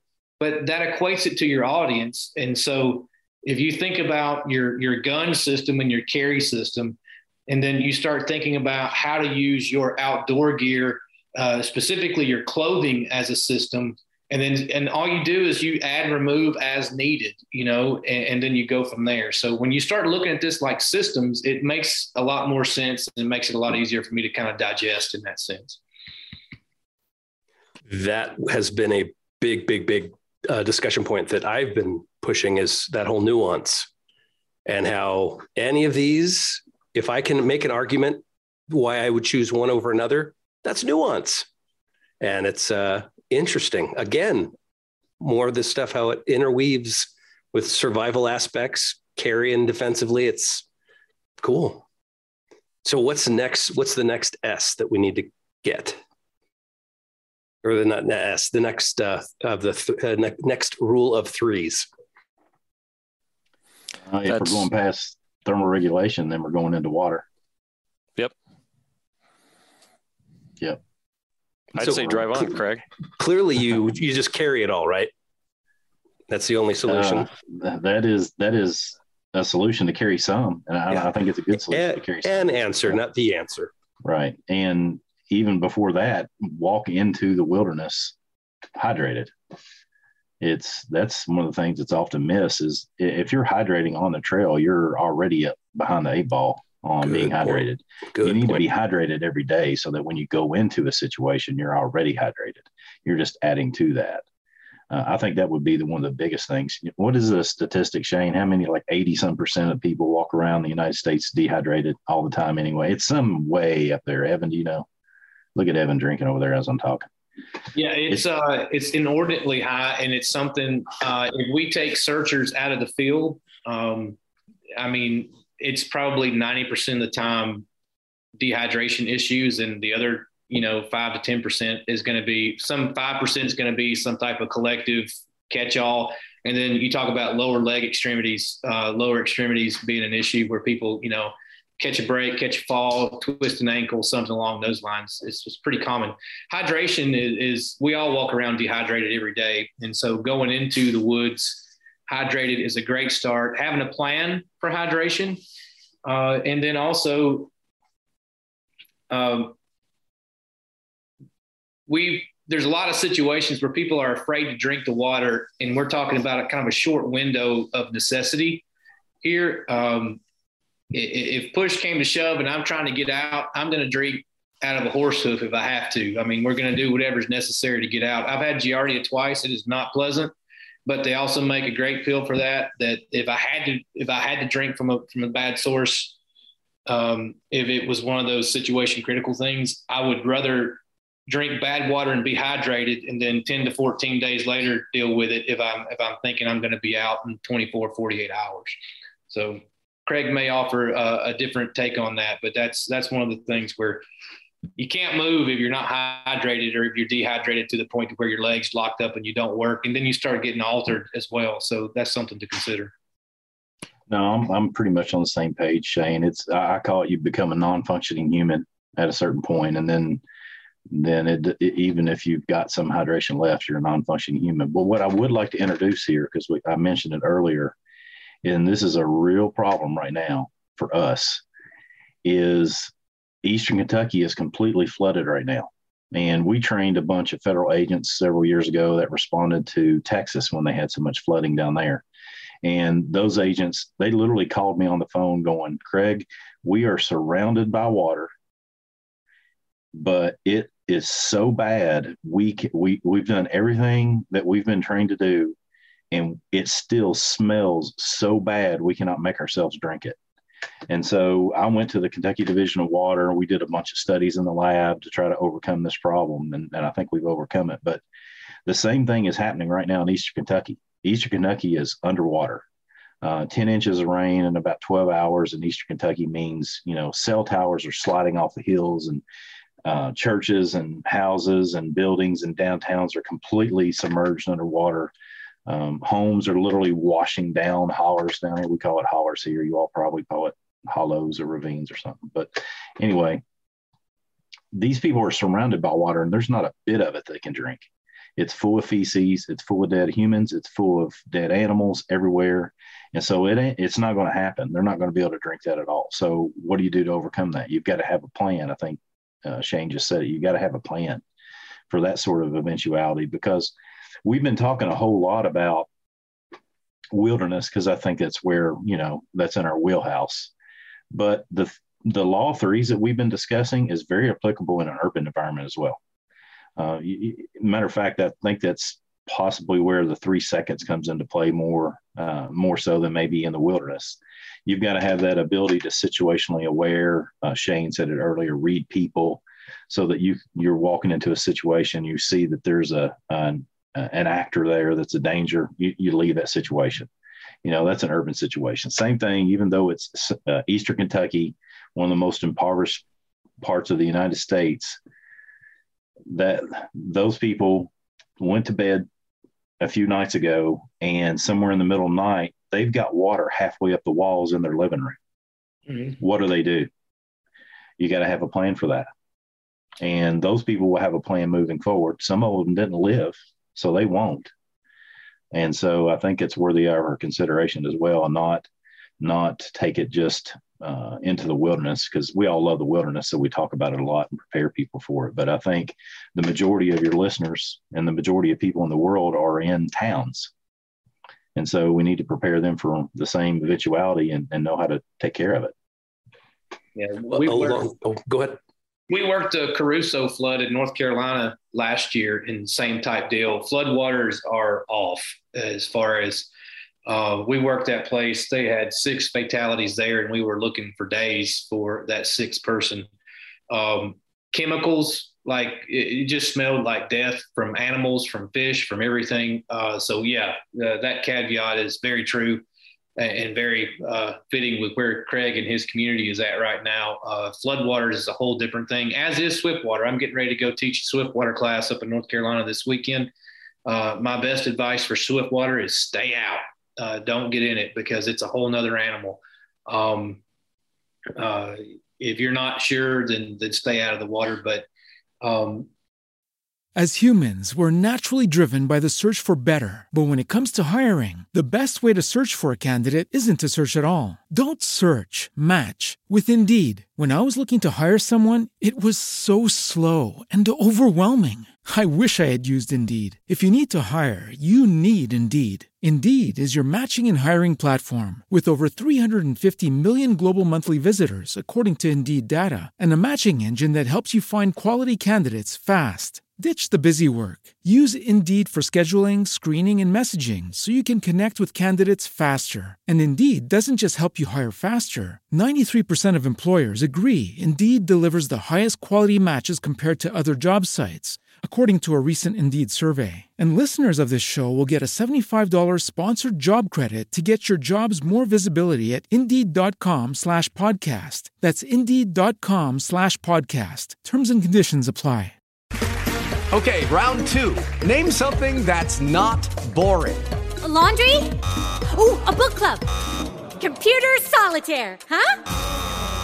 Ah, oh, sorry. We were looking for Chumba Casino. That's right. ChumbaCasino.com has over 100 casino style games. Join today and play for free for your chance to redeem some serious prizes. ChumbaCasino.com. No purchase necessary. Full prohibited by law. 18 plus terms and conditions apply. See website for details. That plan uh, goes back to uh, we start thinking about preparation and, and having a plan and all that stuff. Well, a lot of that stuff is home based where in our home. So what happens for whenever you uh, you don't have that? So that, that's that's a great point and something to consider. That reminds me, and this actually goes to the next step, but we don't need to go to this next step right now. But uh, talking about having a catastrophe here at home. Okay, food storage. Okay, we're we're having an issue with uh, supply food supplies here. Well, then I'm just going to go out to the I'm going to go out in the wilderness and hunt. Okay, so everyone's thinking that there won't be any animals. Now, what do you do?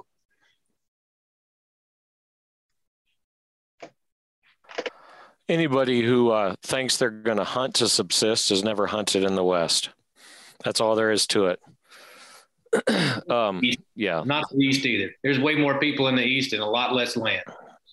It's, you know, when I was a kid, uh, we lived in Texas for a while and there was a family ranch and we go out there and shoot six or eight deer anytime we wanted to. That is not how it is in the Mountain West, not even close.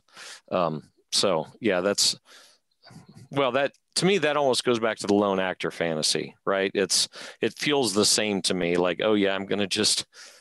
I was so you know we live in a pretty small town here, great resources, and uh, you know, I was teaching class to some locals once and they were very survivalist minded and they're like, oh, we're to, we're to bug out to Mud Springs, this little campground up the hill. And I was like, what are you to do? Go hang out in the mountains at Mud Springs. I mean, I bugged out. I'm already living in Grand Junction. That was my bug out plan. It's strategic. There's a whole lot of reasons I live here. So, you know, that's any rate we could go down the the preparedness and and and food storage um, rat hole, and that's that to me feels like a whole other topic. Um, that can be that, the next episode if you if we need to. I'm all for it. Could be, uh, but you know, to your point about water, both of these guys um, live in a, a, much less arid environment than I do. Uh, so you know, I can just tell you for me, the desert, the mountains, um, my minimum is three quarts of water. And that's based on a lifetime of being in the outdoors. I know that three quarts of water um, will get me through a day if I'm not really too active. Um, but if I'm moving somewhere, I'm going to have to come to a stop um, by about one. I'm just, I'm, I'm going to run out of water if I keep moving. And so, uh, you know, I've got a whole video. I don't know how many of your listeners are aware, and I know these guys have resources too, but we have what's called the Longhouse instructional series on on our YouTube channel, and I talk about water procurement in the Intermountain West. And there's all kinds of little tricks I use to figure out where water is going to be, to pay attention where I can find it. Um, and so there's a whole lot of detail I could go into. But the bottom line is for me in this environment, um, I basically carry enough water to get me through a day. And I stop moving if I haven't found the water source I expected to throughout that day. And it's, you know, the climate is certainly variable. There's, um, there are creeks that that I've run into, particularly late in the summer when the snowpack's all melted off. It's a marked creek on a map I'm expecting to get water from, and I get there and it is not there.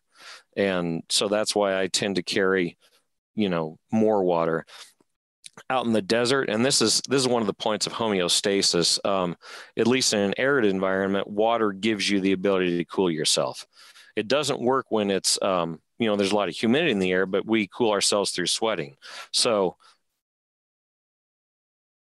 I go through a gallon and a half two gallons a day very easily.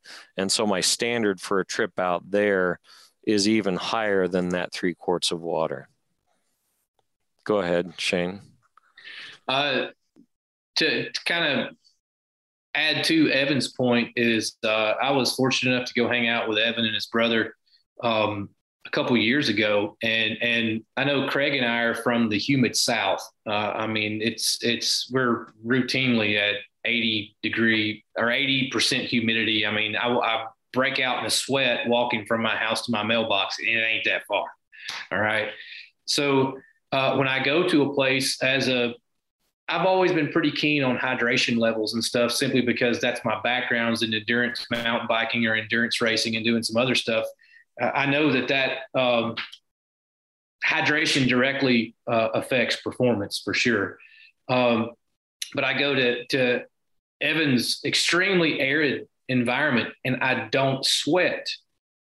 And so I don't, I don't, and I say I don't sweat, I don't feel sweaty because it comes off me and it, it comes out of me and off me almost immediately. Uh, and, and so it's hard for me to gauge uh, my output. And, and, so what I have to do there is to make sure I set kind of some benchmarks for how much water I need to be drinking per hour of exertion. Um, you know, and that's not a calculation. It's just like oh, I need to drink some water, or I'm not peeing. Nine times out of ten, it has to do with oh God, I'm not peeing, or I'm not the color I need to be.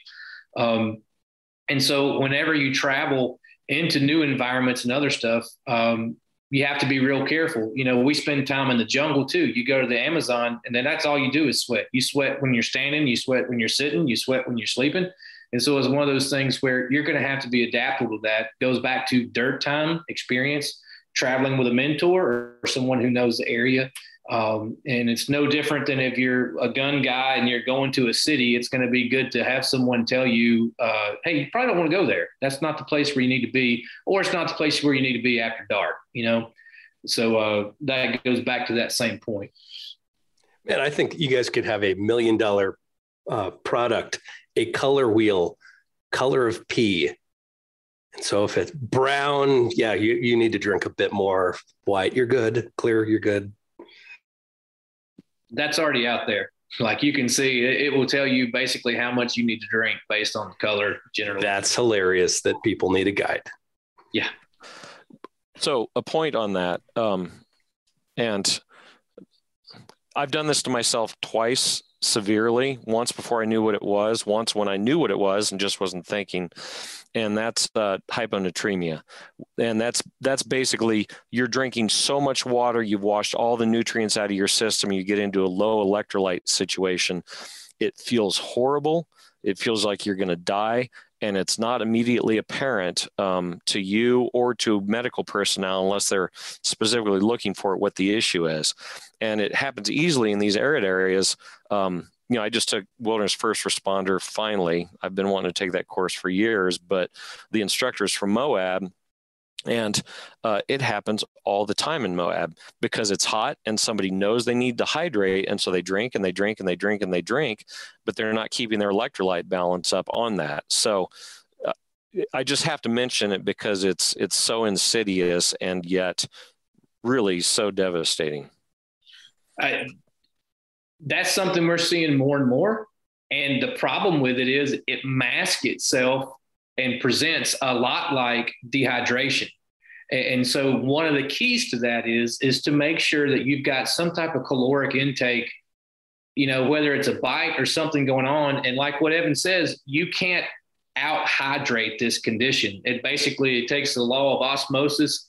Your blood will no longer it's actually pulling it's pulling nutrients and, and stuff out of your blood to where you can't absorb anything. So the only fix is going to be IV and some other stuff and uh, definitive care.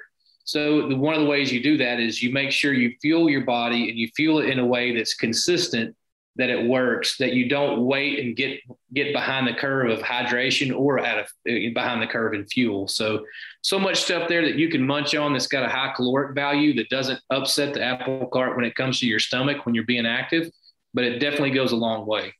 Good point. So is that kind of like the protein version of rhabdo? I would think it's similar but different. Uh, it's just the issue with it is that people think they're behind because they're feeling bad. And so they pound water and it compounds the problem. And for people not familiar with rhabdo, uh, rhabdomyolysis. Yeah, basically, I've I, I haven't experienced it, but I've seen others, and a high exertion, but not enough uh, protein in their diet, and their muscles start to get broken down, and proteins are pulled from the muscles because of that exertion. I could see that also being a wilderness issue.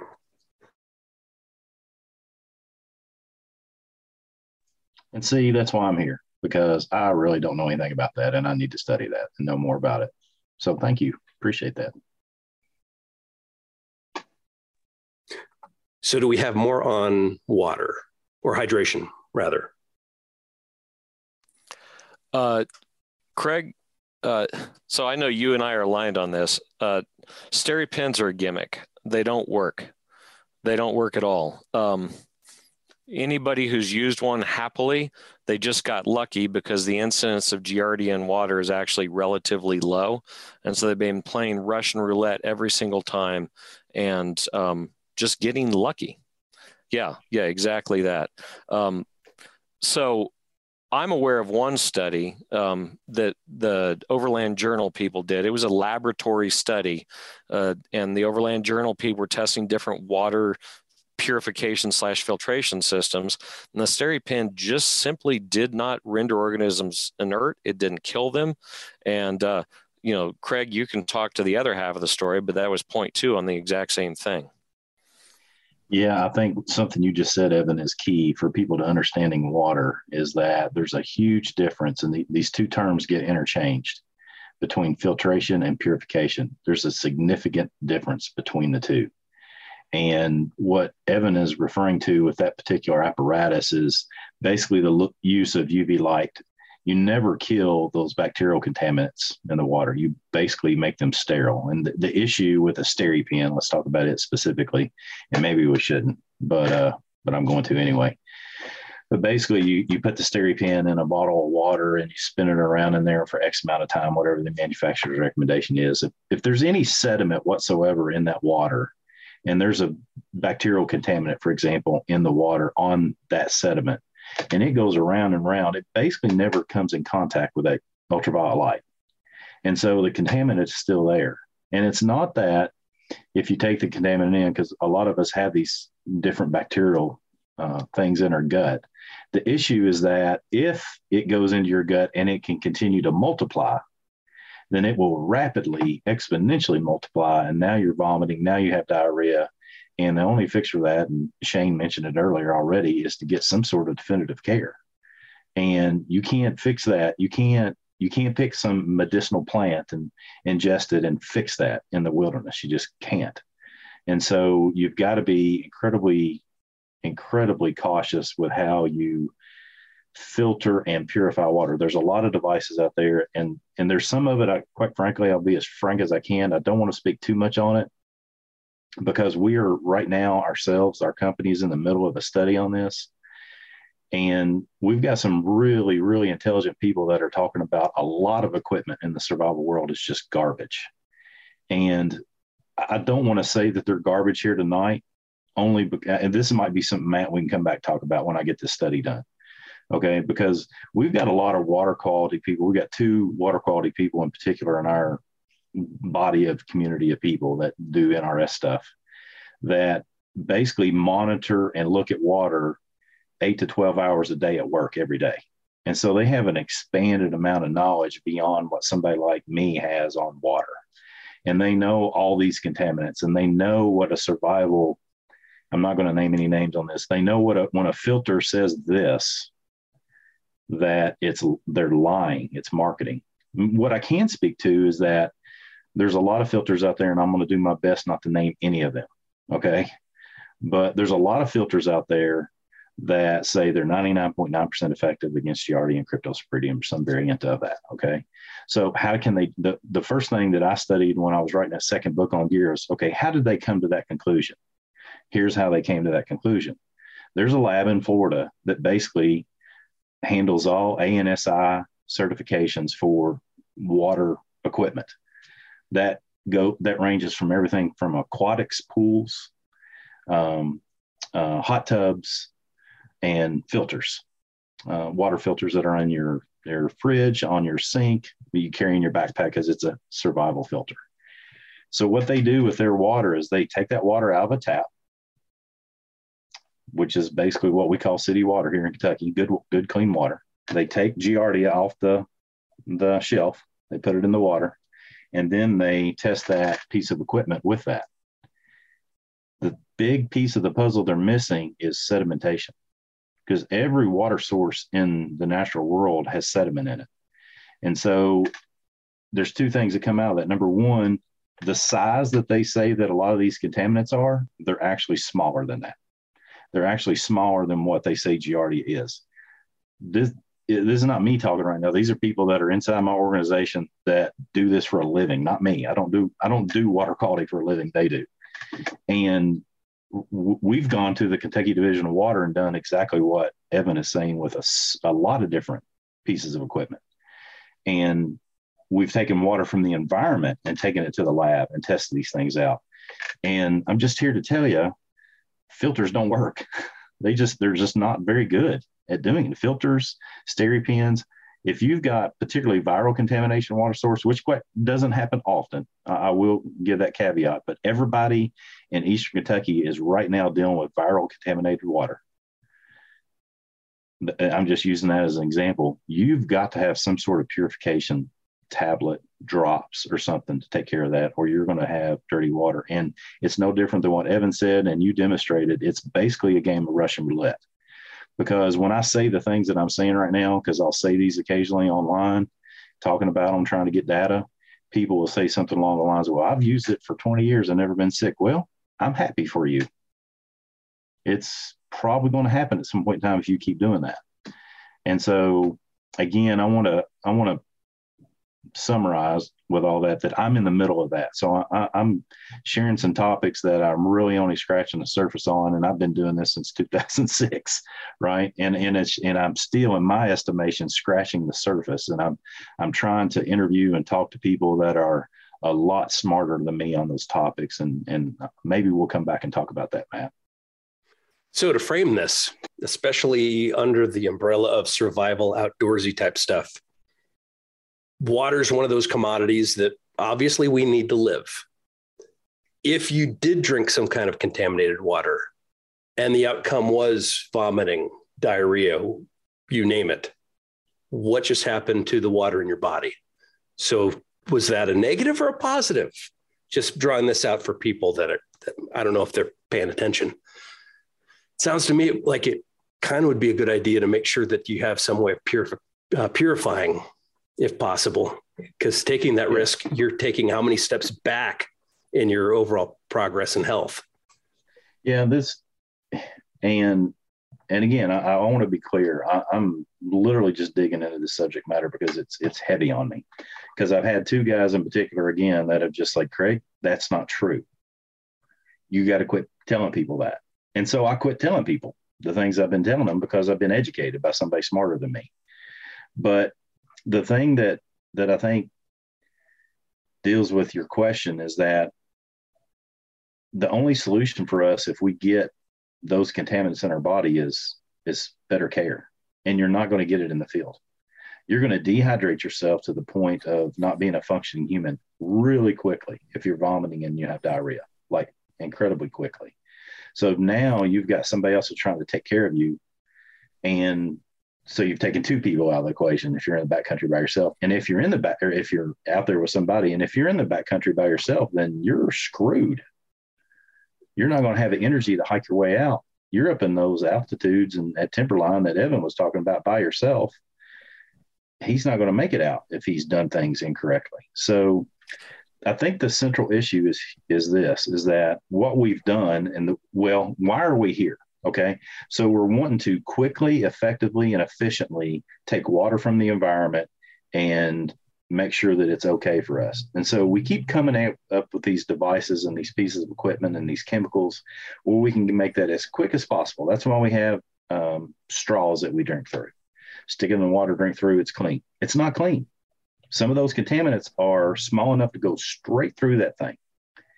And so we're trying to do things so quickly our methodology of teaching people is to make it a multifunctional way of getting to clean water. Boil if you can, tablets, filter, because the tablets make it taste bad. And that's part of the problem that people don't want to use tablets because it tastes bad. And then if you use a filter after you've done the boiling and you've done the tablets, then the filtering is going to help you with the taste. And so we've taken that to the lab and it shows up really, really well. Uh, it, it's an effective means. But quite frankly, we've got to have, when I say we, I'll say I, I've got to get some other people smarter than me that helps me run through that in a, in a more, um, more dedicated manner than what I've done with it so far.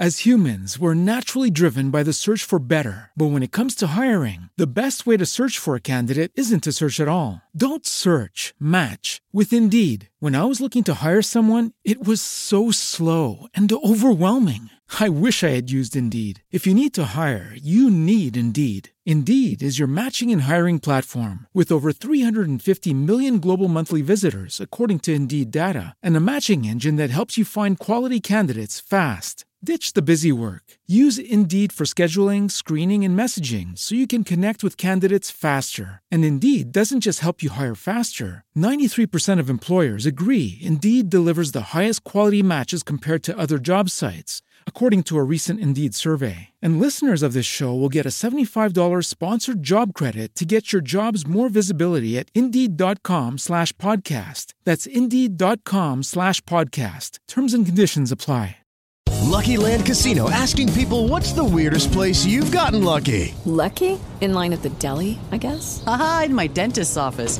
More than once, actually. Do I have to say? Yes, you do. In the car before my kids' PTA meeting. Really? Yes. Excuse me, what's the weirdest place you've gotten lucky? I never win and tell. Well, there you have it. You can get lucky anywhere playing at LuckyLandSlots.com. Play for free right now. Are you feeling lucky? No purchase necessary. Void where prohibited by law. 18 plus. Terms and conditions apply. See website for details. So I want to take just a quick tangent here that has come up a couple times in my mind. Uh, I got to do a plug for um, the DeLorme InReach.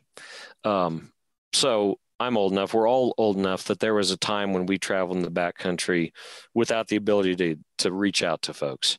Um, and you know, I when I was younger, definitely got in some circumstances where maybe I was going to die if I didn't, you know, toughen up or make some better decisions or something. Um, we now have technology that allows us to push a button and send a message out via satellite that works anywhere in the world. Sometimes you get down a deep slot canyon, it's not may not work that great. Um, I have mixed feelings about it. Um, I think some people uh, think that it works like a cell phone. Well, no, let me just step back. To me, the backcountry is a place that should be approached on its own terms if possible. Um, you know, the humility, the uh, the caution that comes from not having that safety net is super important. That being said, uh, as an older man now who has a wife and kids and responsibilities, I, I feel like it would be unethical for me to travel as I do solo in the backcountry without one of these devices. And um, it's again, I try to pretend that I don't have it from a um, mindset standpoint. The the amount of care I take, um, you know, I haven't had a mechanical injury in the backcountry because I am extremely careful about how and where I walk, even the way that I think about it. Um, but all of that being said, if if you need to get to definitive care, that DeLorme InReach is the answer, and it may not be a four hour extraction. It might be two days, it might be four days, but at least it's a way to reach out. And so uh, that's something that it's technology. I hate it, but by the same token, incredibly useful piece of equipment. And in just doing a quick search, it doesn't look like the, for what they do, it doesn't look like they're completely breaking the bank. No, and I think no. I think it's uh, DeLorme has sold out to Garmin. Um, I think it's a Garmin InReach now, and there's a uh, um, there's a monthly fee associated with that. You can also um, text, so you can hit a pre-program button that says "I'm okay." You can also text through it in a lot of places. Uh, the Spot tracker device used to be really popular, and I think I think Garmin or DeLorme uh, now Garmin uh, has kind of uh, rewritten the book on that, but uh, it is something I ride a motorcycle a lot, and that is something I've spent a lot of time by myself, um, and and have, am prone to taking a side road or something that's maybe not necessarily on route. Um, and, and, so I, it's got me thinking a lot, especially with all the stuff that we do uh, in the way of recovery and people who didn't follow the script and didn't follow traditional norms. And uh, the Garmin InReach is definitely something that's on my short list. Yeah, I remember when I was writing my third book, which is a navigation book.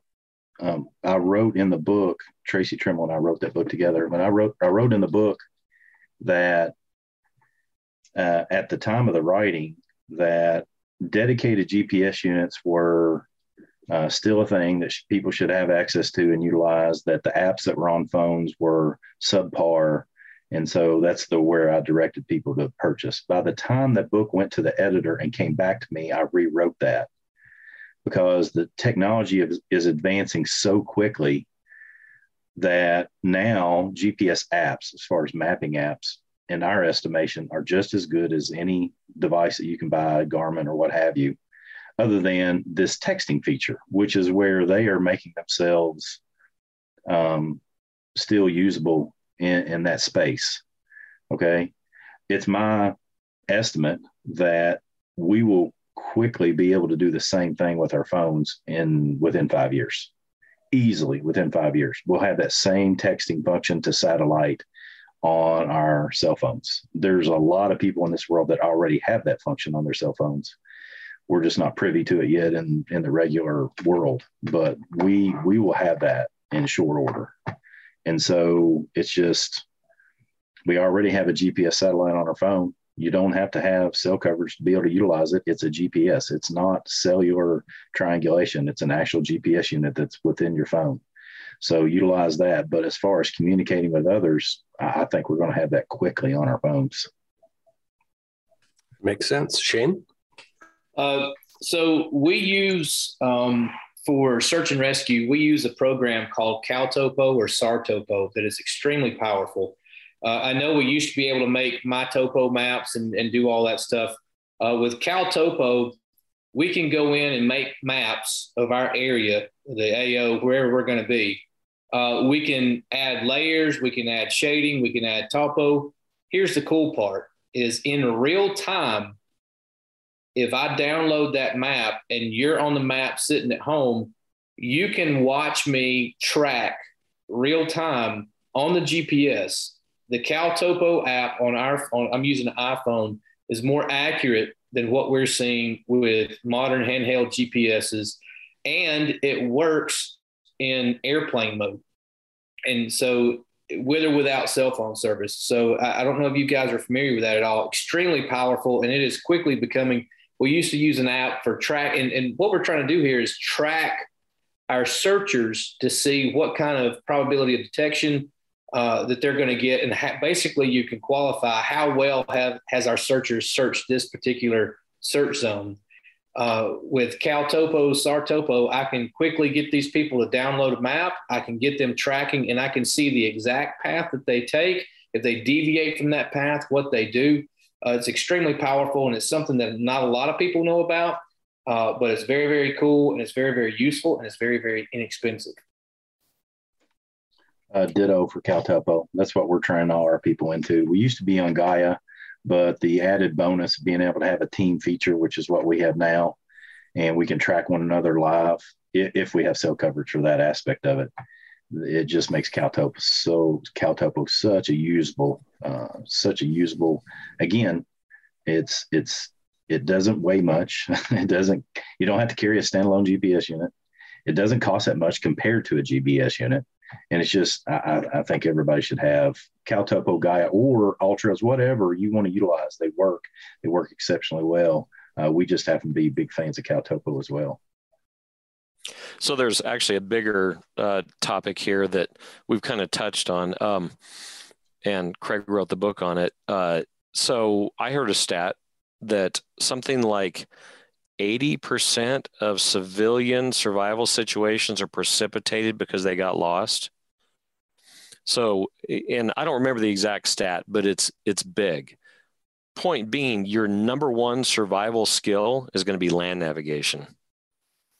And so you got to learn how to do it. I mean, we're talking about it as if, oh, we use these tools. That's because to us, we know that. That's huge. But if you're not oriented towards knowing land navigation, knowing where you are, knowing how to figure out how to get back to where you came from, that is your number one training issue, in my opinion, anyhow. I don't know if the others would agree or not.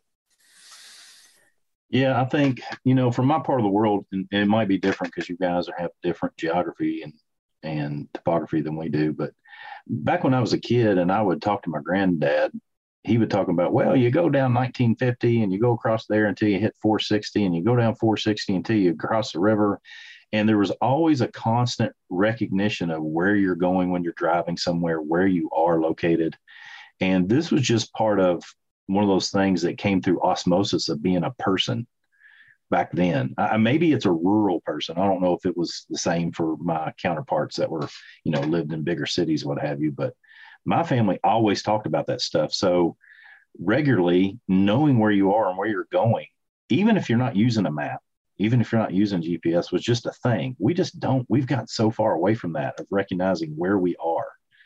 Uh, and the story that I told earlier that these park rangers have come up with this term, it's not my term, death by GPS uh, you know, I carry a road atlas in my truck at all times too, because my Google Maps and my CalTopo, th- those things run on batteries. And so I want something in my vehicle that we're going to utilize that we can take in a situation where, hey, the batteries are dead or I broke my phone. Uh, again, Tracy Trimble's uh, one of our instructors. He's also part of a very active search and rescue team. And I can't remember who it was, but he was telling me a story about a real accomplished outdoorsman who just happened to slip next, I believe it was a creek, and cracked his phone on a rock near the creek. And so he went from utilizing a GPS, being very comfortable in the outdoors, to okay, I don't have that anymore. Now, all of a sudden, boom. So what's your backup? So we're big fans of I, have transitioned even after a lot of training with him and, and on my own of utilizing an app or GPS but also always going wherever I'm going with a paper map backup so that uh, I do have backup for that. It's no different than the lighter. And again, if you use CalTopo that Shane mentioned that we utilize as well, the same app has a desktop version that you can sit at your desk at the house, print off any topography map in the world, basically for the cost of the ink that you use to print it off with and the paper. That's it. And so you can you can set the scale, you can set uh, different points that you've put on it that you've saved on your app while you were afield. You can set points on your desktop so that when you go afield, they're there, and then you have the ability to know what's coming. You can look at the topography, you can look at the elevation changes and know, hey, if I walk this, you can do that sitting at your desk at the house or in your car at the parking lot so that you know what's getting ready to come and you're you're prepared for it. You guys remember TripTiks from AAA? Yeah. And that's, uh, as you guys are talking about this, I'm just thinking about how things used to be and still using computers where we're printing off MapQuest and the, the natural progression of. So uh, I was born in California, raised in a suburb of Chicago. Now I'm here in Utah. Every summer, we would take these road trips from California to Chicago and my dad would go to AAA and get these TripTiks. And basically, what this did was this gave you a linear map exactly how to go go from point A to point B. Cool idea. Fast forward, MapQuest. We we punch in whatever we want to go to. We print it out. Now we have our we we use our phones. What's going to happen though when all this technology goes away? Something happens. Everything's going digital how many people have these these basic survival skills or these basic anything skills? It's kind of a scary thought. And this is where having a actual physical tangible map kind of makes sense. It's kind of like having actual books made out of paper as opposed to having everything digital.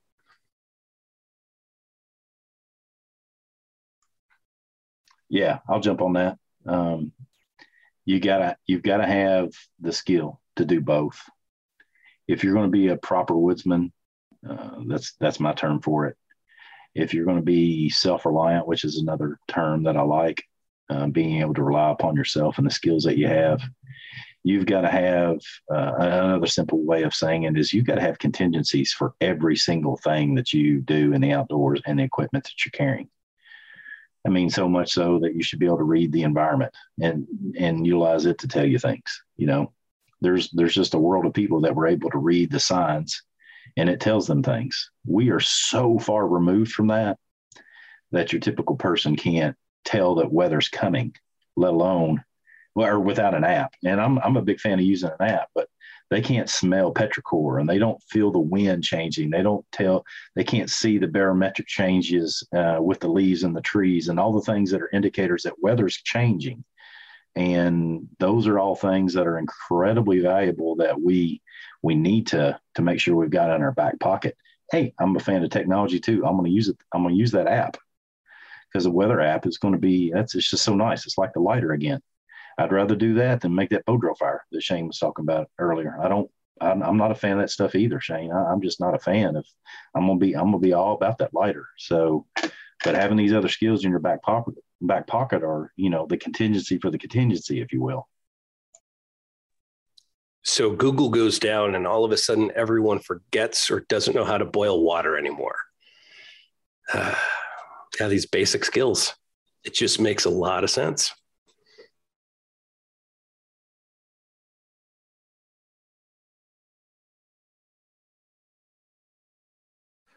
we could go a long ways down that rabbit hole, but uh, that's something that I always. Well, okay, so there's survivalists, right, who have never been backpacking. Well, if you haven't been backpacking, you got no idea what your skills are. You got no idea what your mobility looks like. There's so many things you got no idea about that are part of your contingency plan. Uh, I also hear there's a whole lot of. I'm on a little sub forum of guys who uh, want to come hunting out west, and they're they're obviously backpack hunting specifically but they've never backpacked. And I, to me, that's like unfathomable. Like, if you want to build survival skills, if you want to get an idea what you can do with less, you got to spend some time outdoors. That's the only way you're going to figure out what you can do. And, you know, it's, uh, one of my uh, thankfully i don't see it much anymore i don't know if it's still in vogue on the internet but here's my survival loadout and you know the you add it all up and it's like 100 pounds of gear and like this much ammunition and stuff and it's like man, if you've never carried 100 pounds of gear in the mountains, and I have, you just you you don't have any idea what you're talking about. Often that will be in a pack that's not made to carry 30 pounds too. That's what always cracks me up. They spend 4,000 on gear and 40 bucks on a pack. Hey, JanSport is a good brand. JanSport would be a Cadillac based on some of the stuff I'm seeing people use as a bug out bag. I hate that term. Sorry stepping on toes. I'll bug out anything is no pass. Well, my brother goes uh, bear hunting, brother-in-law bear hunting, and then he also goes and assists with bear hunting. And the amount of equipment he takes is unbelievable. Where he usually borrows this 350 super lightweight 357, and I bring some concerns up, but nope, ounces equal pounds. He's going to bring the lightest possible thing. Okay, have you shot it?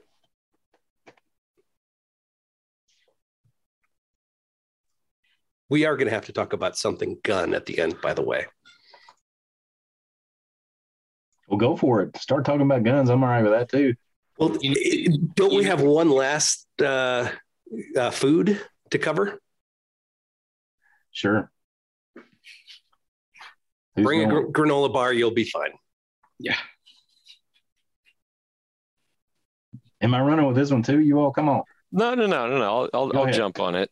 Uh, well, so you look at three weeks. The first question, despite what all the TV shows are about, is food really any kind of a concern at all in a survival situation?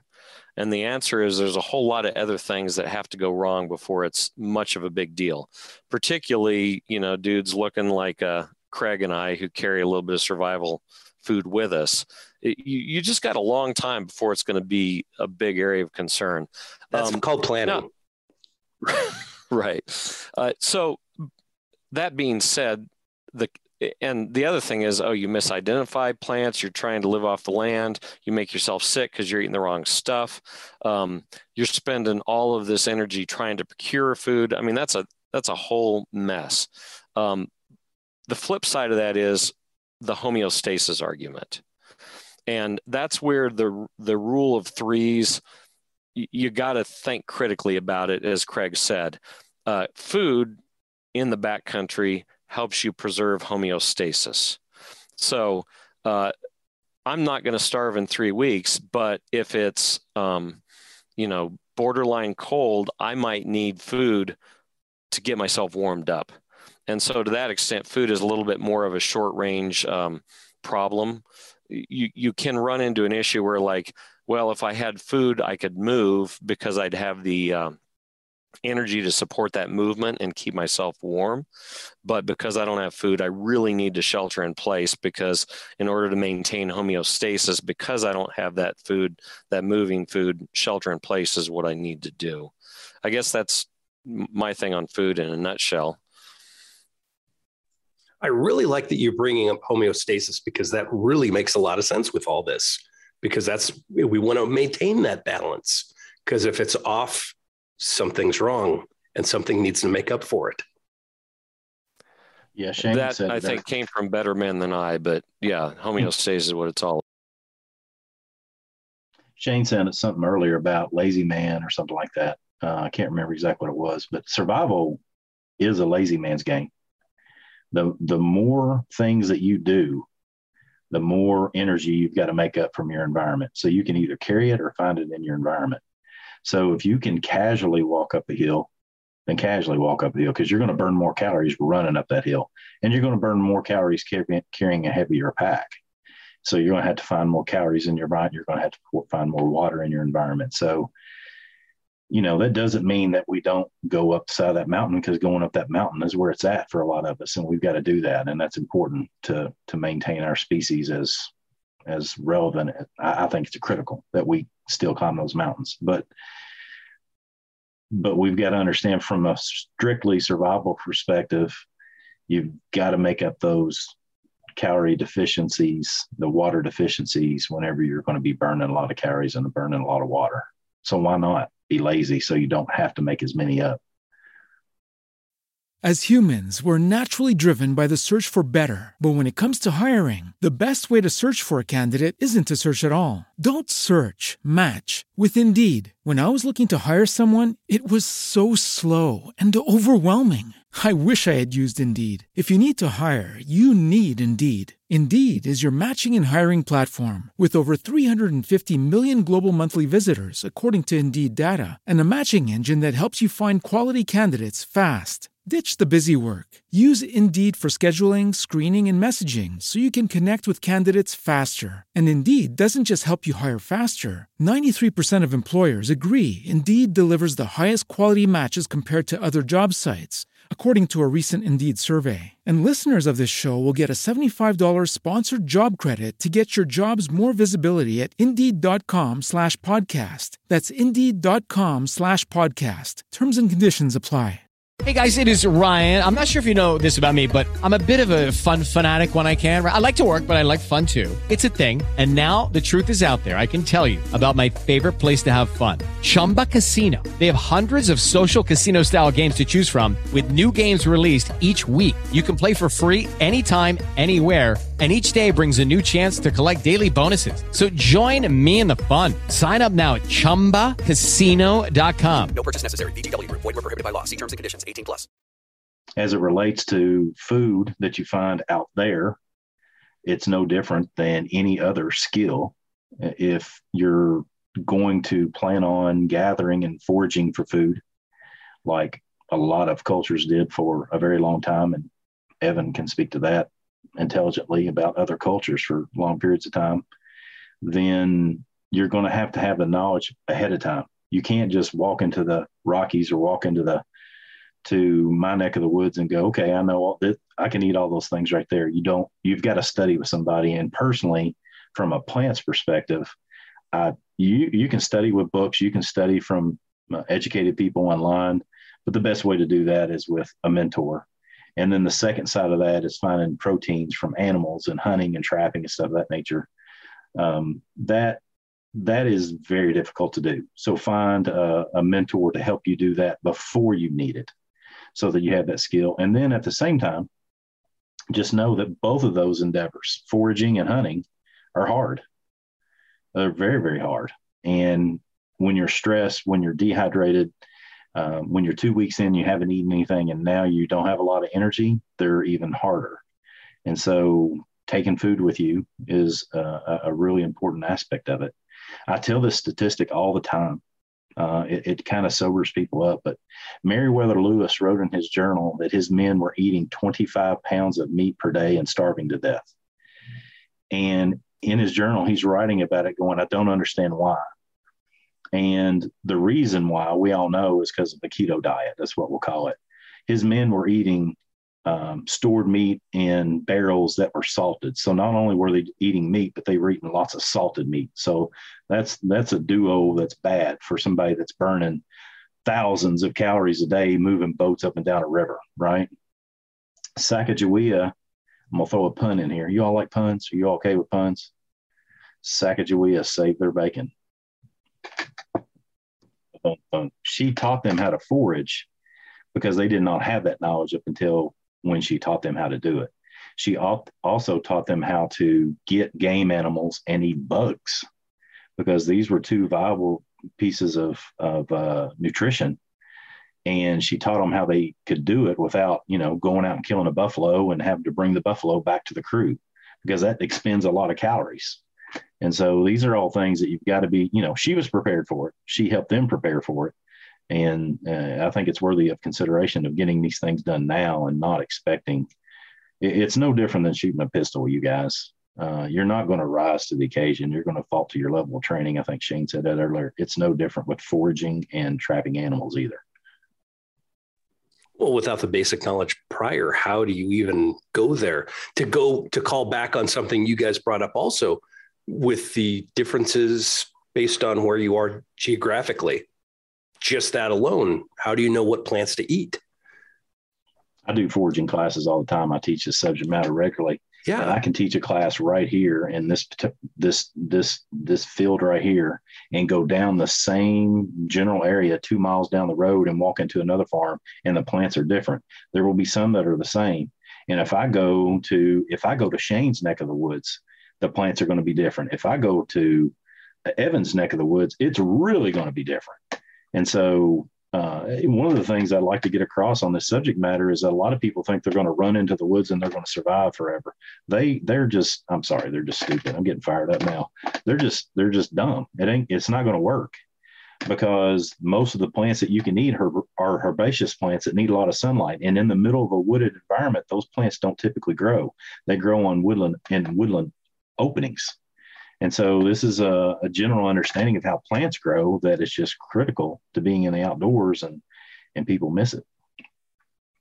Are we talking guns now? If you have to.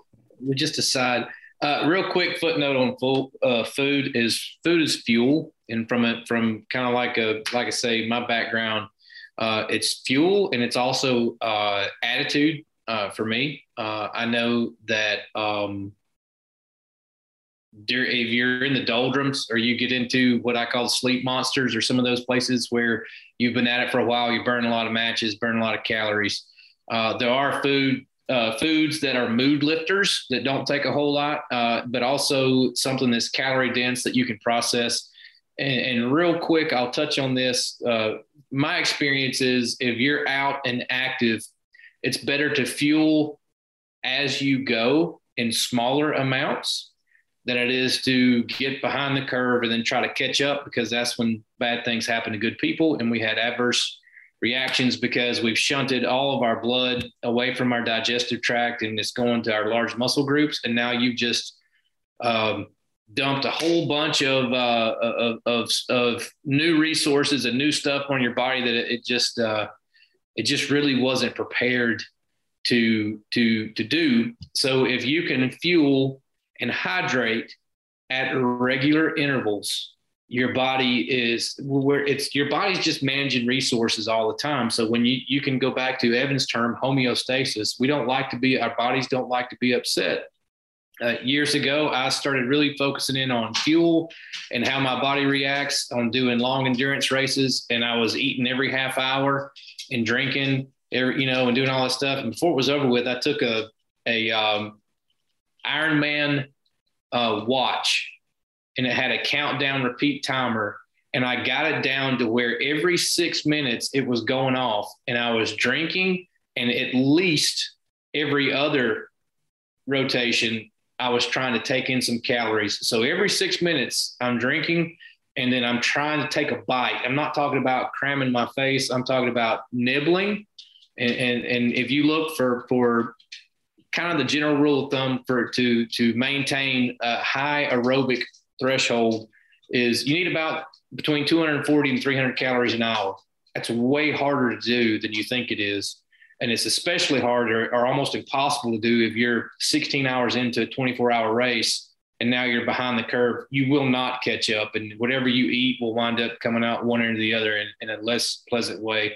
So to, to understand how our bodies work and, and ingest that stuff along the way, it makes a big difference. I personally have noticed, and this might be kind of a silly comparison, but as a patrol cop in a hot car with no air conditioning since the beginning of summer, okay, that's another story.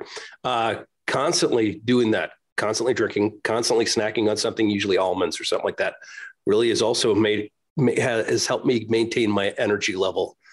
Uh, though due to the heat, my productivity does seem to falter because I'm wearing a vest and all this kind of stuff. But overall comfort levels, just sitting in a damn hot car, have increased just because I have constantly hydrating, constantly bringing in calories. It's nice. So now do we talk about guns? Okay. Okay, so here's the scenario. What I want you guys to do is describe where you live, describe, in your opinion, what would be your one choice of rifle and one choice of pistol for some form of an outdoors survival scenario. So we're, I think all of us are big proponents of our mission is basically dictating what the gear is going to be. So without being able to say exactly what we're going to face or what we're going to do, and we just have to go, I'm going to take this 4570 and this nine millimeter or something like that, just to, to just to have a well-rounded uh, uh, defensive whatever, or even uh, options to to potentially kill animals to eat. What would you guys pick up? And this have this catered to where you live. So if you don't have grizzlies and you don't need some huge caliber and you'd be okay with a 556 or 223 because the animals are smaller. That makes a lot of sense. Or if you're just going to say 22, that makes sense. So, Craig. Wow. I'm probably the least gun guy of the group. Uh, now, that doesn't mean I'm not a gun guy. I just don't think I'm as much a gun guy as these other gentlemen are. So they'll have more to add here. But um, I got to carry what I typically carry for self defense all the time, no matter where I'm going, which is a nine millimeter. Uh, that's what I carry. I carry a Glock 19. That's the the firearm that I have found that I can reliably shoot accurately under stress. I've shot a lot of different sidearms, and for some reason that that firearm works for me, and it works well for me. So I like having it because I have confidence with it, not cockiness, confidence. In my neck of the woods, um, the upper Cumberland Plateau, Appalachian Mountains, uh, open fields, what have you, up Kentucky, inner bluegrass. There's seven physiographic regions here, but uh, it's going to be a 22 rifle. Uh, it's going to be one that I can shoot accurately um, because I the animals I, I'm not really I don't have the animals that are predators to me here. I don't have to worry about those things, and so from a survival perspective, small game animals are the things that I would primarily be going for in a survival situation. And I can take larger game down with a 22 as well if I can shoot it accurately. And um, how do I say this? There's some knowledge that I have that proves that that can be done. I'll say it that way. And so, uh, but you've got to be good with it. But again, from a hunting perspective, which I think goes back to some of the stuff we've been talking about, uh, even though Kentuckians are known for long rifle shooting and long distance shooting, and there's a lot of pride of that here in Kentucky, I, I feel differently than most Kentuckians when it comes to that. I want to be up in your grill when I'm in the woods. I, I want to kill that deer five yards from me. I don't want to kill it 500 yards. that's a totally different animal than what that Evan has to deal with in the Rockies. He doesn't have that opportunity most of the time. So for me, uh, I want to be close, and so I can do that with a 22 rifle, even on a deer. Um, but again, I think from a survival perspective, if I shoot a deer and we're not eating it all, or I don't have the means to process it all, then that's a wasted animal. And I'm I'm a woods mojo, what I call woods mojo kind of guy. I take care of the woods, so the woods take care of me. I want to be a good steward, even if in a survival situation, when and where I can. So, I think the better solution is to go for small game from a, from a. We're just talking strictly survival wilderness. We're not talking about self defense. There's other tools. There's other rifles I would carry for that purpose, but uh, that's what I'm talking about—a wilderness survival situation. Awesome. That's exactly what I was asking for. Shane? Uh, it's going to be real familiar. Um, 19X or, or maybe even a, a 34. Uh, I might skip over the 17 and go to a Glock 19. I shot a lot of uh, IDPA and some three gun stuff and, and GSSF stuff. So I'm, I'm familiar with the platform. Got all the support systems, the mags, the springs, all the spare parts. It's just what I'm familiar with. Um, a Ruger suppressed 7722. Uh, I most everything I shoot suppressed when it comes to rifle calibers. Um, I like the suppressed option. Uh, this little, it's a medium contour barrel, laminated stock that I am wickedly accurate with. That um, I like the offer. Uh, I like what a suppressor offers in the way of signature in the woods and a lot of other places. But what we didn't, what we didn't clarify in your question we said survival scenario. What we didn't what we didn't get was a temperature of of what the culture was and what caused that. Uh, but I can carry a boatload of ammo and and and not really feel it. Uh, I have a quiet uh, signature. Uh, it's not cumbersome to carry. Uh, it works all the time. Bolt action is going to be less to go wrong with it. Um, and if I'm suppressed, hopefully I can be able to get in and out of places quieter without being noticed. And and uh, I ain't going looking for a fight. I'm going to keep to myself, and and hopefully everybody else does the same. Evan, I'm not even sure where to go with this, honestly. Um, so survival, as Shane just said, I was about to throw, throw that same curveball. Um, you know, pure wilderness with no other people is hard to find. It's hard to find these days. And so when I'm in the back country, it, you know, and here's the other thing people are scared of bears. I just, I haven't seen it, man. It's just not a thing. Like they don't want to have anything to do with me. Uh, there's a couple that I pushed at a little harder than I should, and they let me know I was pushing too hard, and I had to back off. Um, so I'm not really super concerned about protecting myself from bears. And I know it's a hot topic.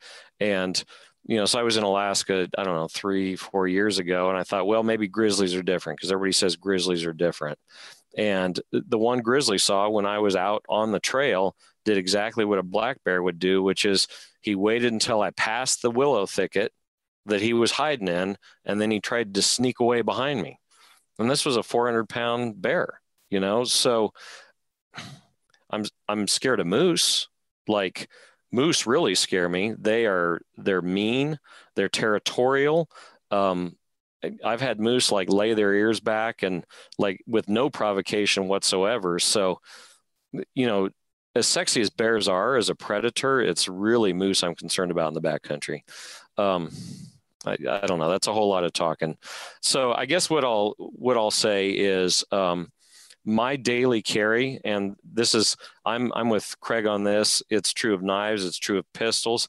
I carry 40 uh, 40 Smith and Wesson uh, because it is um, has enough extra pop. Um, the 200 grain hard cast that I carry when I'm up north out of a five inch barrel I'm not worried about shooting a big animal with that. I'm not worried about shooting a moose around here with it. Um, I carry that in the M&P platform because I was a 1911 guy for years. And so nothing but that grip angle ever points right for me. I'd have to, I don't shoot enough that I could retrain myself to a Glock grip, grip angle. I'm just realistic about that. Um, and the uh, M&P um, recoils less in 40 than Glock does by a pretty significant amount. Um, it, just the felt recoil is different. I don't know why, but it's much more shootable. So, um, whether I'm in the back country or the front country, the 40 splits the difference for me.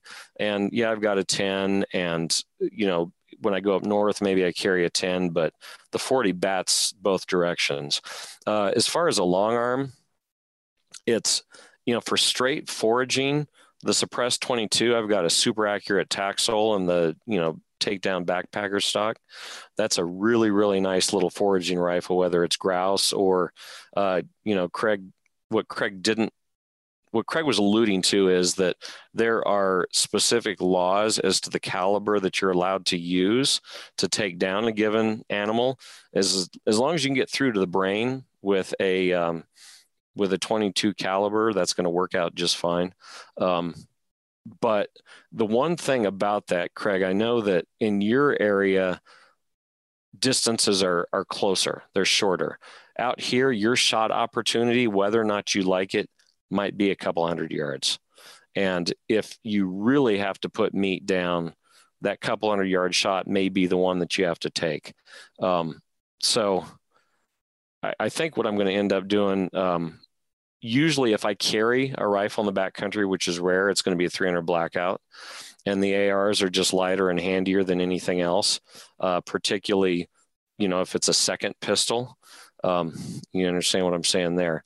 Um, so I, I, think I just have to say it's going to be 300 blackout uh, in a pistol. So I'm carrying two pistols. Okay, now we're going to drive, we're going to get some traffic from those weird knife people. What is your choice of knife? What kind of blade? What kind of what's what's it called? The uh, grind. Yes, thank you. The grind, length, all that kind of stuff. Now I know Shane might have some input on this, but we're going to go back to Craig again.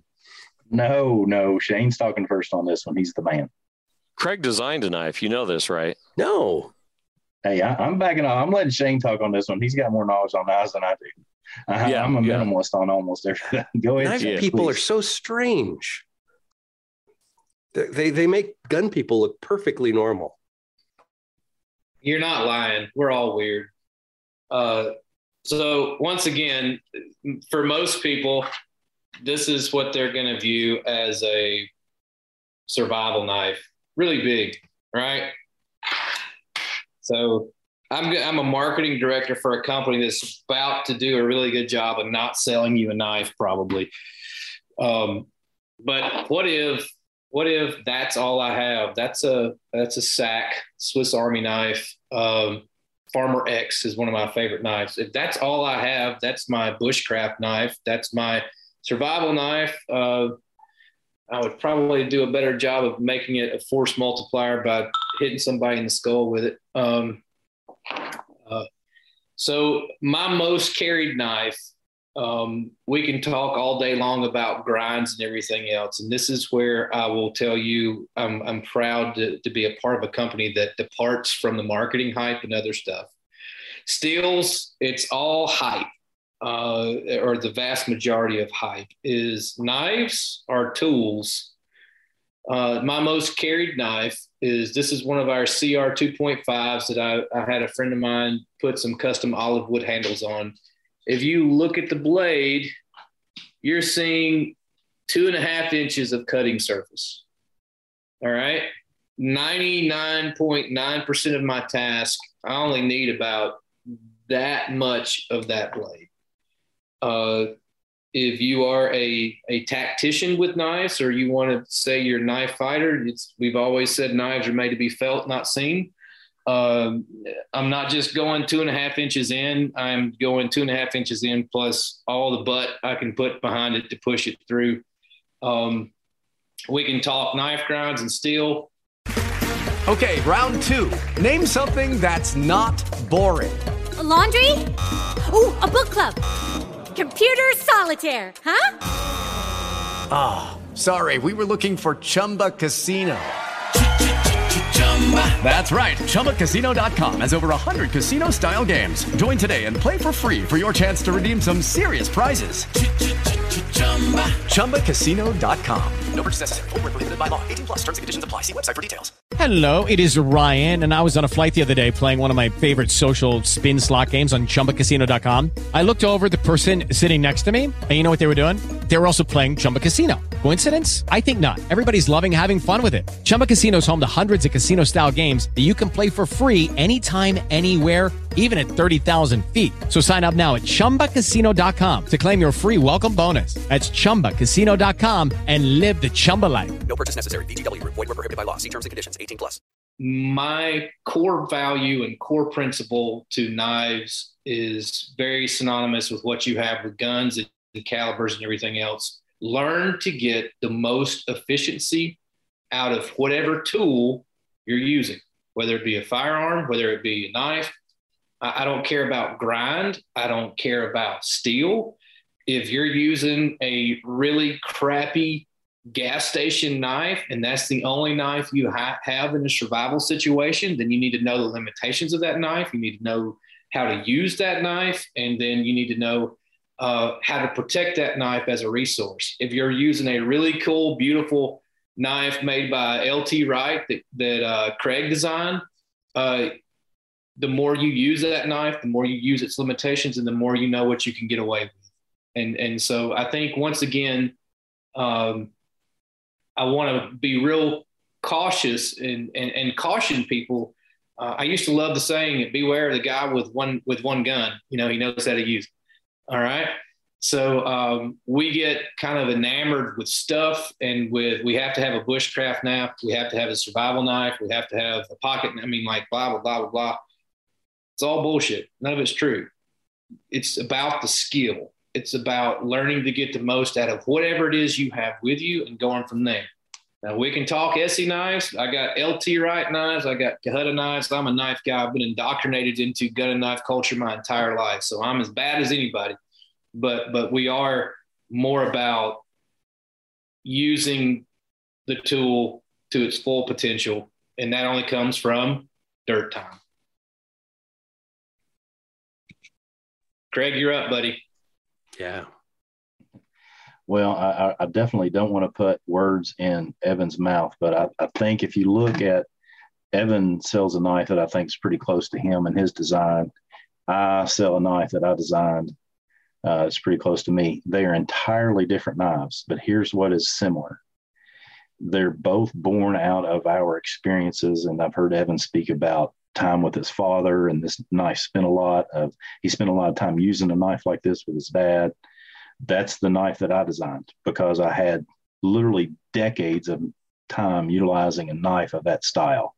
The things that I did with it were that are different than others is period correct reenacting. So I had a, a long knife and, and it's 12 inches long, the one that I designed, because it does some things. Uh, specifically, it can be used as a draw knife. It has a lot of edge to do a lot of different things that an edge would be need, need to be used for and and the thought being is that those guys, what I call the long knives, and the knife that I designed is called the Shemanese. that's a Shawnee word that means long knife. Those guys had long knives because of this, and and a friend of mine just made me aware of this the other day. And after he told me this, I thought, oh my gosh, that makes perfect sense. When firearms were one shot black powder, the knives were long. And as we started advancing through history and we got to repeating firearms, the knives got shorter because those knives back then were a tool that were a self-defense tool. Because your typical frontiersman for example has got a flinter flintlock or a cap lock shoots once and then if somebody's still coming or another dude is still coming then you've got to use the blade and as much distance as you can put between them and you and you can utilize the same tool to build that shelter and gut out that deer and fillet the fish if that knife will do all that, then you're you're you're much better off. So that's where I was growing up as a kid, utilizing knives like that that could flay a fish. You could utilize it for self defense. You could gut a deer with it. You could take it literally and not only just gut the deer in the field, but you could process it and put it in the freezer. That's the knife that I utilize. And so Uh, I've I've been really criticized at times because my knife is long and very thin. That's just a glorified kitchen knife.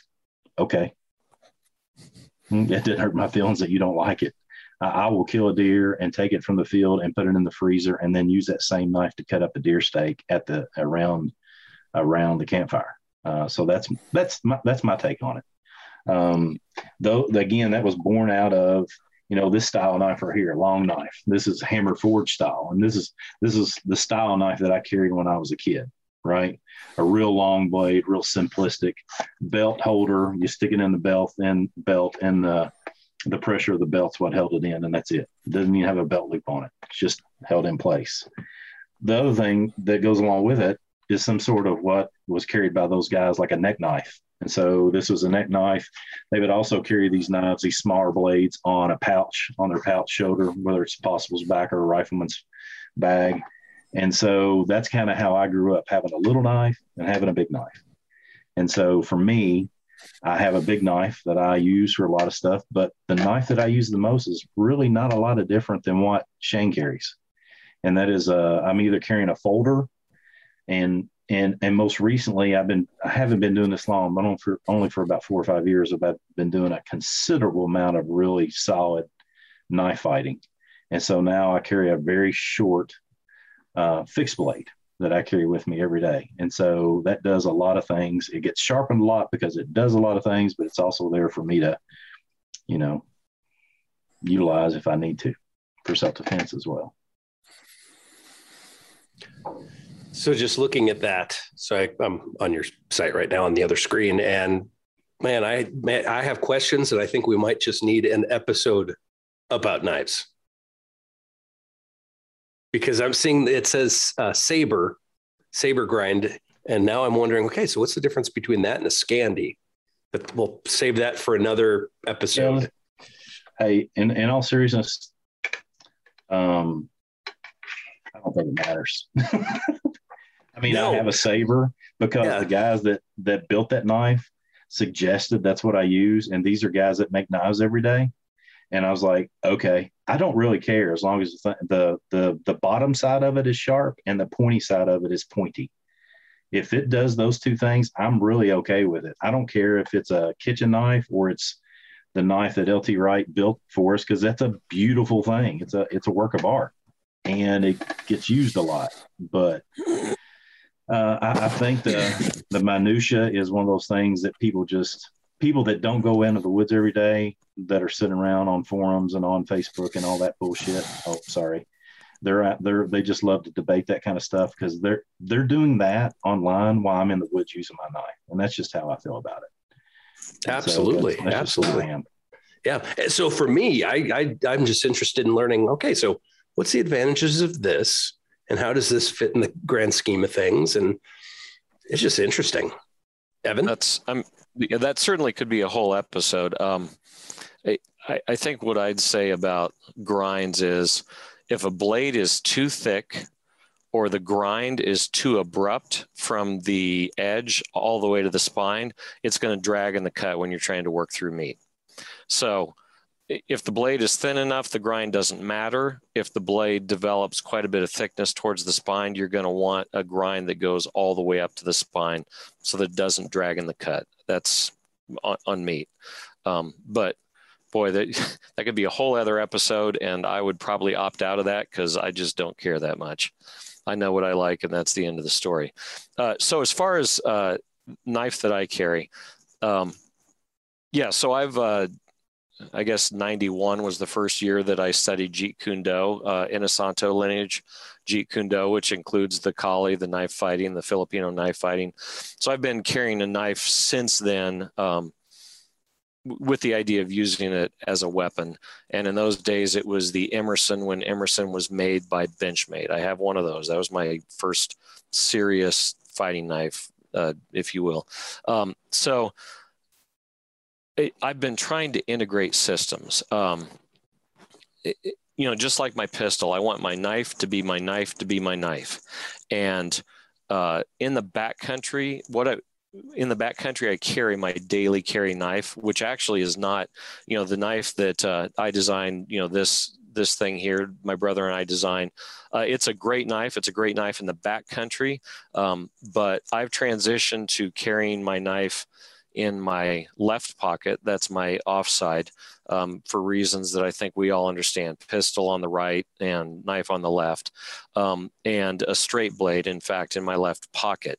And if you're going to carry a straight blade in your pocket, it has to be under a certain size and under a certain weight to be practical. Unfortunately, the knife that I'd like to carry in the backcountry is too big for that. So, what I've been carrying, I don't know, for quite a while now, this is a little. Uh, uh, I think it's called the Mini Sendero by who makes this. It was designed by Jerry Fisk and it's made by White River. It's really light. It's really thin. It's about seven and a quarter overall. Um, I with lucky landslots, you can get lucky just about anywhere. Dearly beloved, we are gathered here today to. Has anyone seen the bride and groom? Sorry, sorry, we're here. We were getting lucky in the limo and we lost track of time. No, Lucky Land Casino, with cash prizes that add up quicker than a guest registry. In that case, I pronounce you lucky. Play for free at LuckyLandSlots.com. Daily bonuses are waiting. No purchase necessary. Void where prohibited by law. 18 plus. Terms and conditions apply. See website for details. Batoning wood with it, which is one of my backcountry uses. It's a little short for batoning, but I can get batoning done. Uh, it's a nice thin blade, so it's great for processing any kind of meat or anything. Um, it doesn't look like a dagger, uh, but it's fantastic in the reverse grip uh, because of the way that the the handle is, and it's great to pull out of my pocket for that reason as well. So I'd love to carry a better backcountry knife in the backcountry, but this is the one I've always got. It's always in the same place, and it works just fine in the backcountry. Good stuff. So I think we have now reached that point where it's time for final thoughts and plugs. And we'll start with Craig final thoughts i think for everybody is is number one thank you for being here and listening to us speak. Uh, if i could uh, humbly submit this summarization from all of us it's that you need to do you as best as you possibly can. I hope you picked up something from each of us as we were talking that you go man i really like that. And there might have been something you thought man i don't care for that. There's nothing wrong with that whatsoever. You need to do you. Um, one of my martial arts teachers years ago says go to every teacher you can possibly train with and steal everything you can and make it your own. And i think that's true with uh, with outdoor skills sur- survival skills. Uh, i don't want to speak because i'm not an instructor of tactical shooting skills and stuff of that nature but just as long as you become more and more proficient you grow every day the better you're going to be uh, I like to tell our folks that we get to work with and, and are humbled to work with. I give you permission. I'm telling everybody that's listening, I'm giving you permission to spend more time outside. If you need a doctor's script, I'll fill that out and send it to you so you can turn into work or your spouse or whatever so you can spend more time outside. Um, the more time you spend outside doing stuff, the better off you're going to be in, in wilderness survival skills, which seems to be the, the theme for us here. Um, plugs naturereliance.org is my website. That's naturereliance.org. Uh, again, I've written five books and working on six and seven now. You can see some of those there on Amazon as well. All our classes are there at the website. All our social media, we're on everything, just like most people are.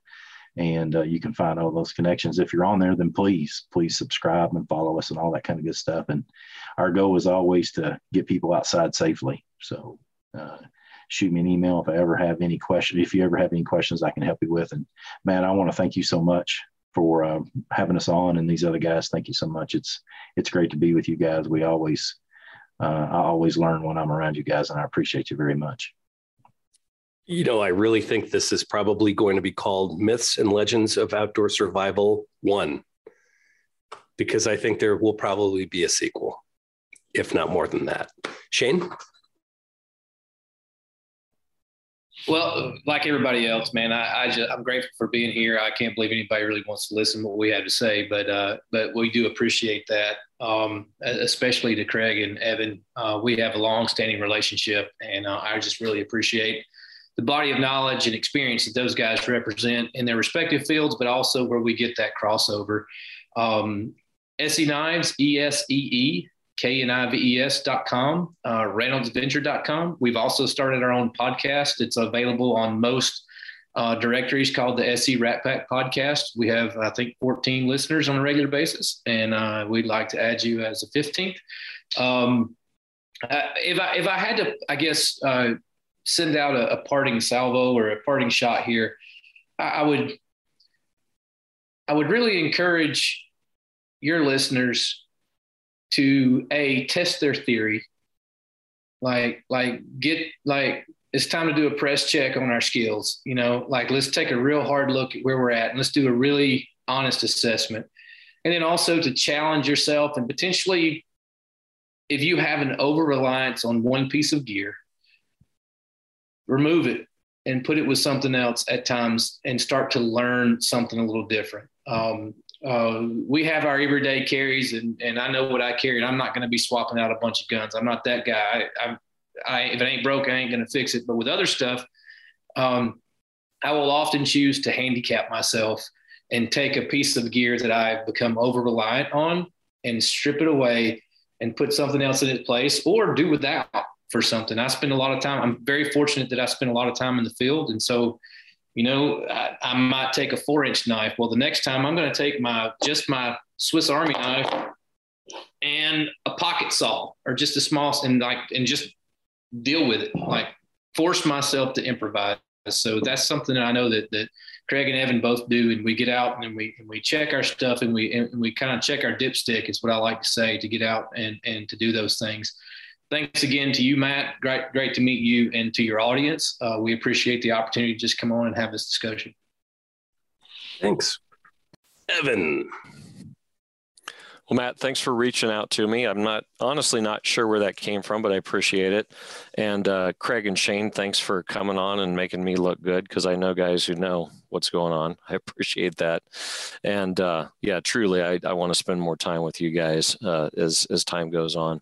Um, oh, the company Hill People Gear, uh, we make backpacks and and you know some other load carriage equipment. It's it's it's uh it's good stuff. The quality's good and Mountain and, Serape. And, right. Yeah, we have some garments and stuff like that. Yeah. So uh yeah, we're online and we also have a shop in downtown Grand Junction. Um so you know, designing and selling gear for a living is fun. Uh, all the field time that goes along with it is fun. But we've always had a an unspoken mission at Hill People Gear, and that's just to get people outdoors. I don't care whether you use my backpack or not. I really just don't care. What I want you to do is go out there uh, because the world truly is going to be a better place with people spending more time outdoors. And uh, that's, you know, if I could leave with anything, you know, get inspired. Like our Instagram feed cracks me up because people love it when we add a gun to a picture, and I hate it. Like, I'll post a nice scenic picture and I'll get a 100 likes, and then something stupid with a guy with a gun, it's got like a thousand likes, and I'm just like, drives me flipping nuts. Um, but I have this discipline around trying to inspire people to get outdoors with the IG feed, and uh, you're going to see animals, you're going to see landscapes, and uh, hopefully that motivates someone to get out there even if all they have is a little state park next to their city. World's going to be a better place with you getting out there. You're going to be a better human if you get out there. So please do that. And Chad Mercer told me to tell you hi, and he had a whole wall of text just talking you up. I appreciate that, Chad. So I'm going to repeat it. I already said it before. I'm going to say it again. Support those sources that you have found to be beneficial. If you like what these guys have had to say, find them find them on the internets. Find them on instagram on youtube on unit facebook all the social medias. Uh, subscribe like share because all that really helps those you know that whole stupid algorithm thing that doesn't work in favor of the really really good stuff that unfortunately may not be as popular as it should. Same for everything primary and secondary. Uh, you've been listening now for we're almost going on three hours you probably need to be you probably need to like this. Um, big thanks to our sponsors. Big thanks to big tex ordnance PHLster primary arms walther. Lastly big huge thank you to our patreon subscribers. You patreon subscribers also beware we have our video shoot coming up september 3rd 4th and 5th you are invited to come and join us. Ammo's on me. I need people to press triggers because i'm not going to do it all myself and i want to break some guns. So got a bunch bunch of ammo got some guns, we got some targets, we have some cameras. Let's see what we could do together. Um, hit me up if you have questions because we're we're putting this this big thing together. It's going to be awesome. Big thanks to the panel. Uh, awesome discussion. I really am thinking that we'll probably need to figure out with the next episode because I think this went really really smoothly. I enjoyed it. Um, what else do I have? So right now I have a bit of a backlog. This will be the third episode that I have that need to be needs to be edited and released. Uh, next one is a dis- next one to be released will be a discussion with Patreon subscribers. And essentially, there are a couple of us, and we're talking about where we've been, where we're at, and where we're going with training, and just kind of a, a, a kind of a not a test, but it's kind of showing us where our where our uh, peers are at and how we can possibly join them.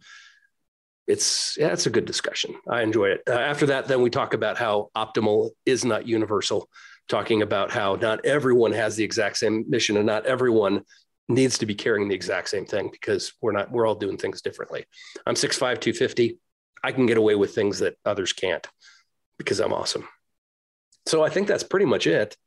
Um, yeah, I think I'm gonna call it a night. Maybe edit some things. You can find us at primaryandsecondary.com. We have a forum, primaryandsecondary.com slash forum. We have 736 different Facebook groups. Uh, we are on YouTube, Instagram, what else? iTunes, all the uh, podcast places. If you want to support us, you can go to patreon.com slash primary and secondary. Help pay some bills. It's appreciated. That's all. I'll talk to you guys later.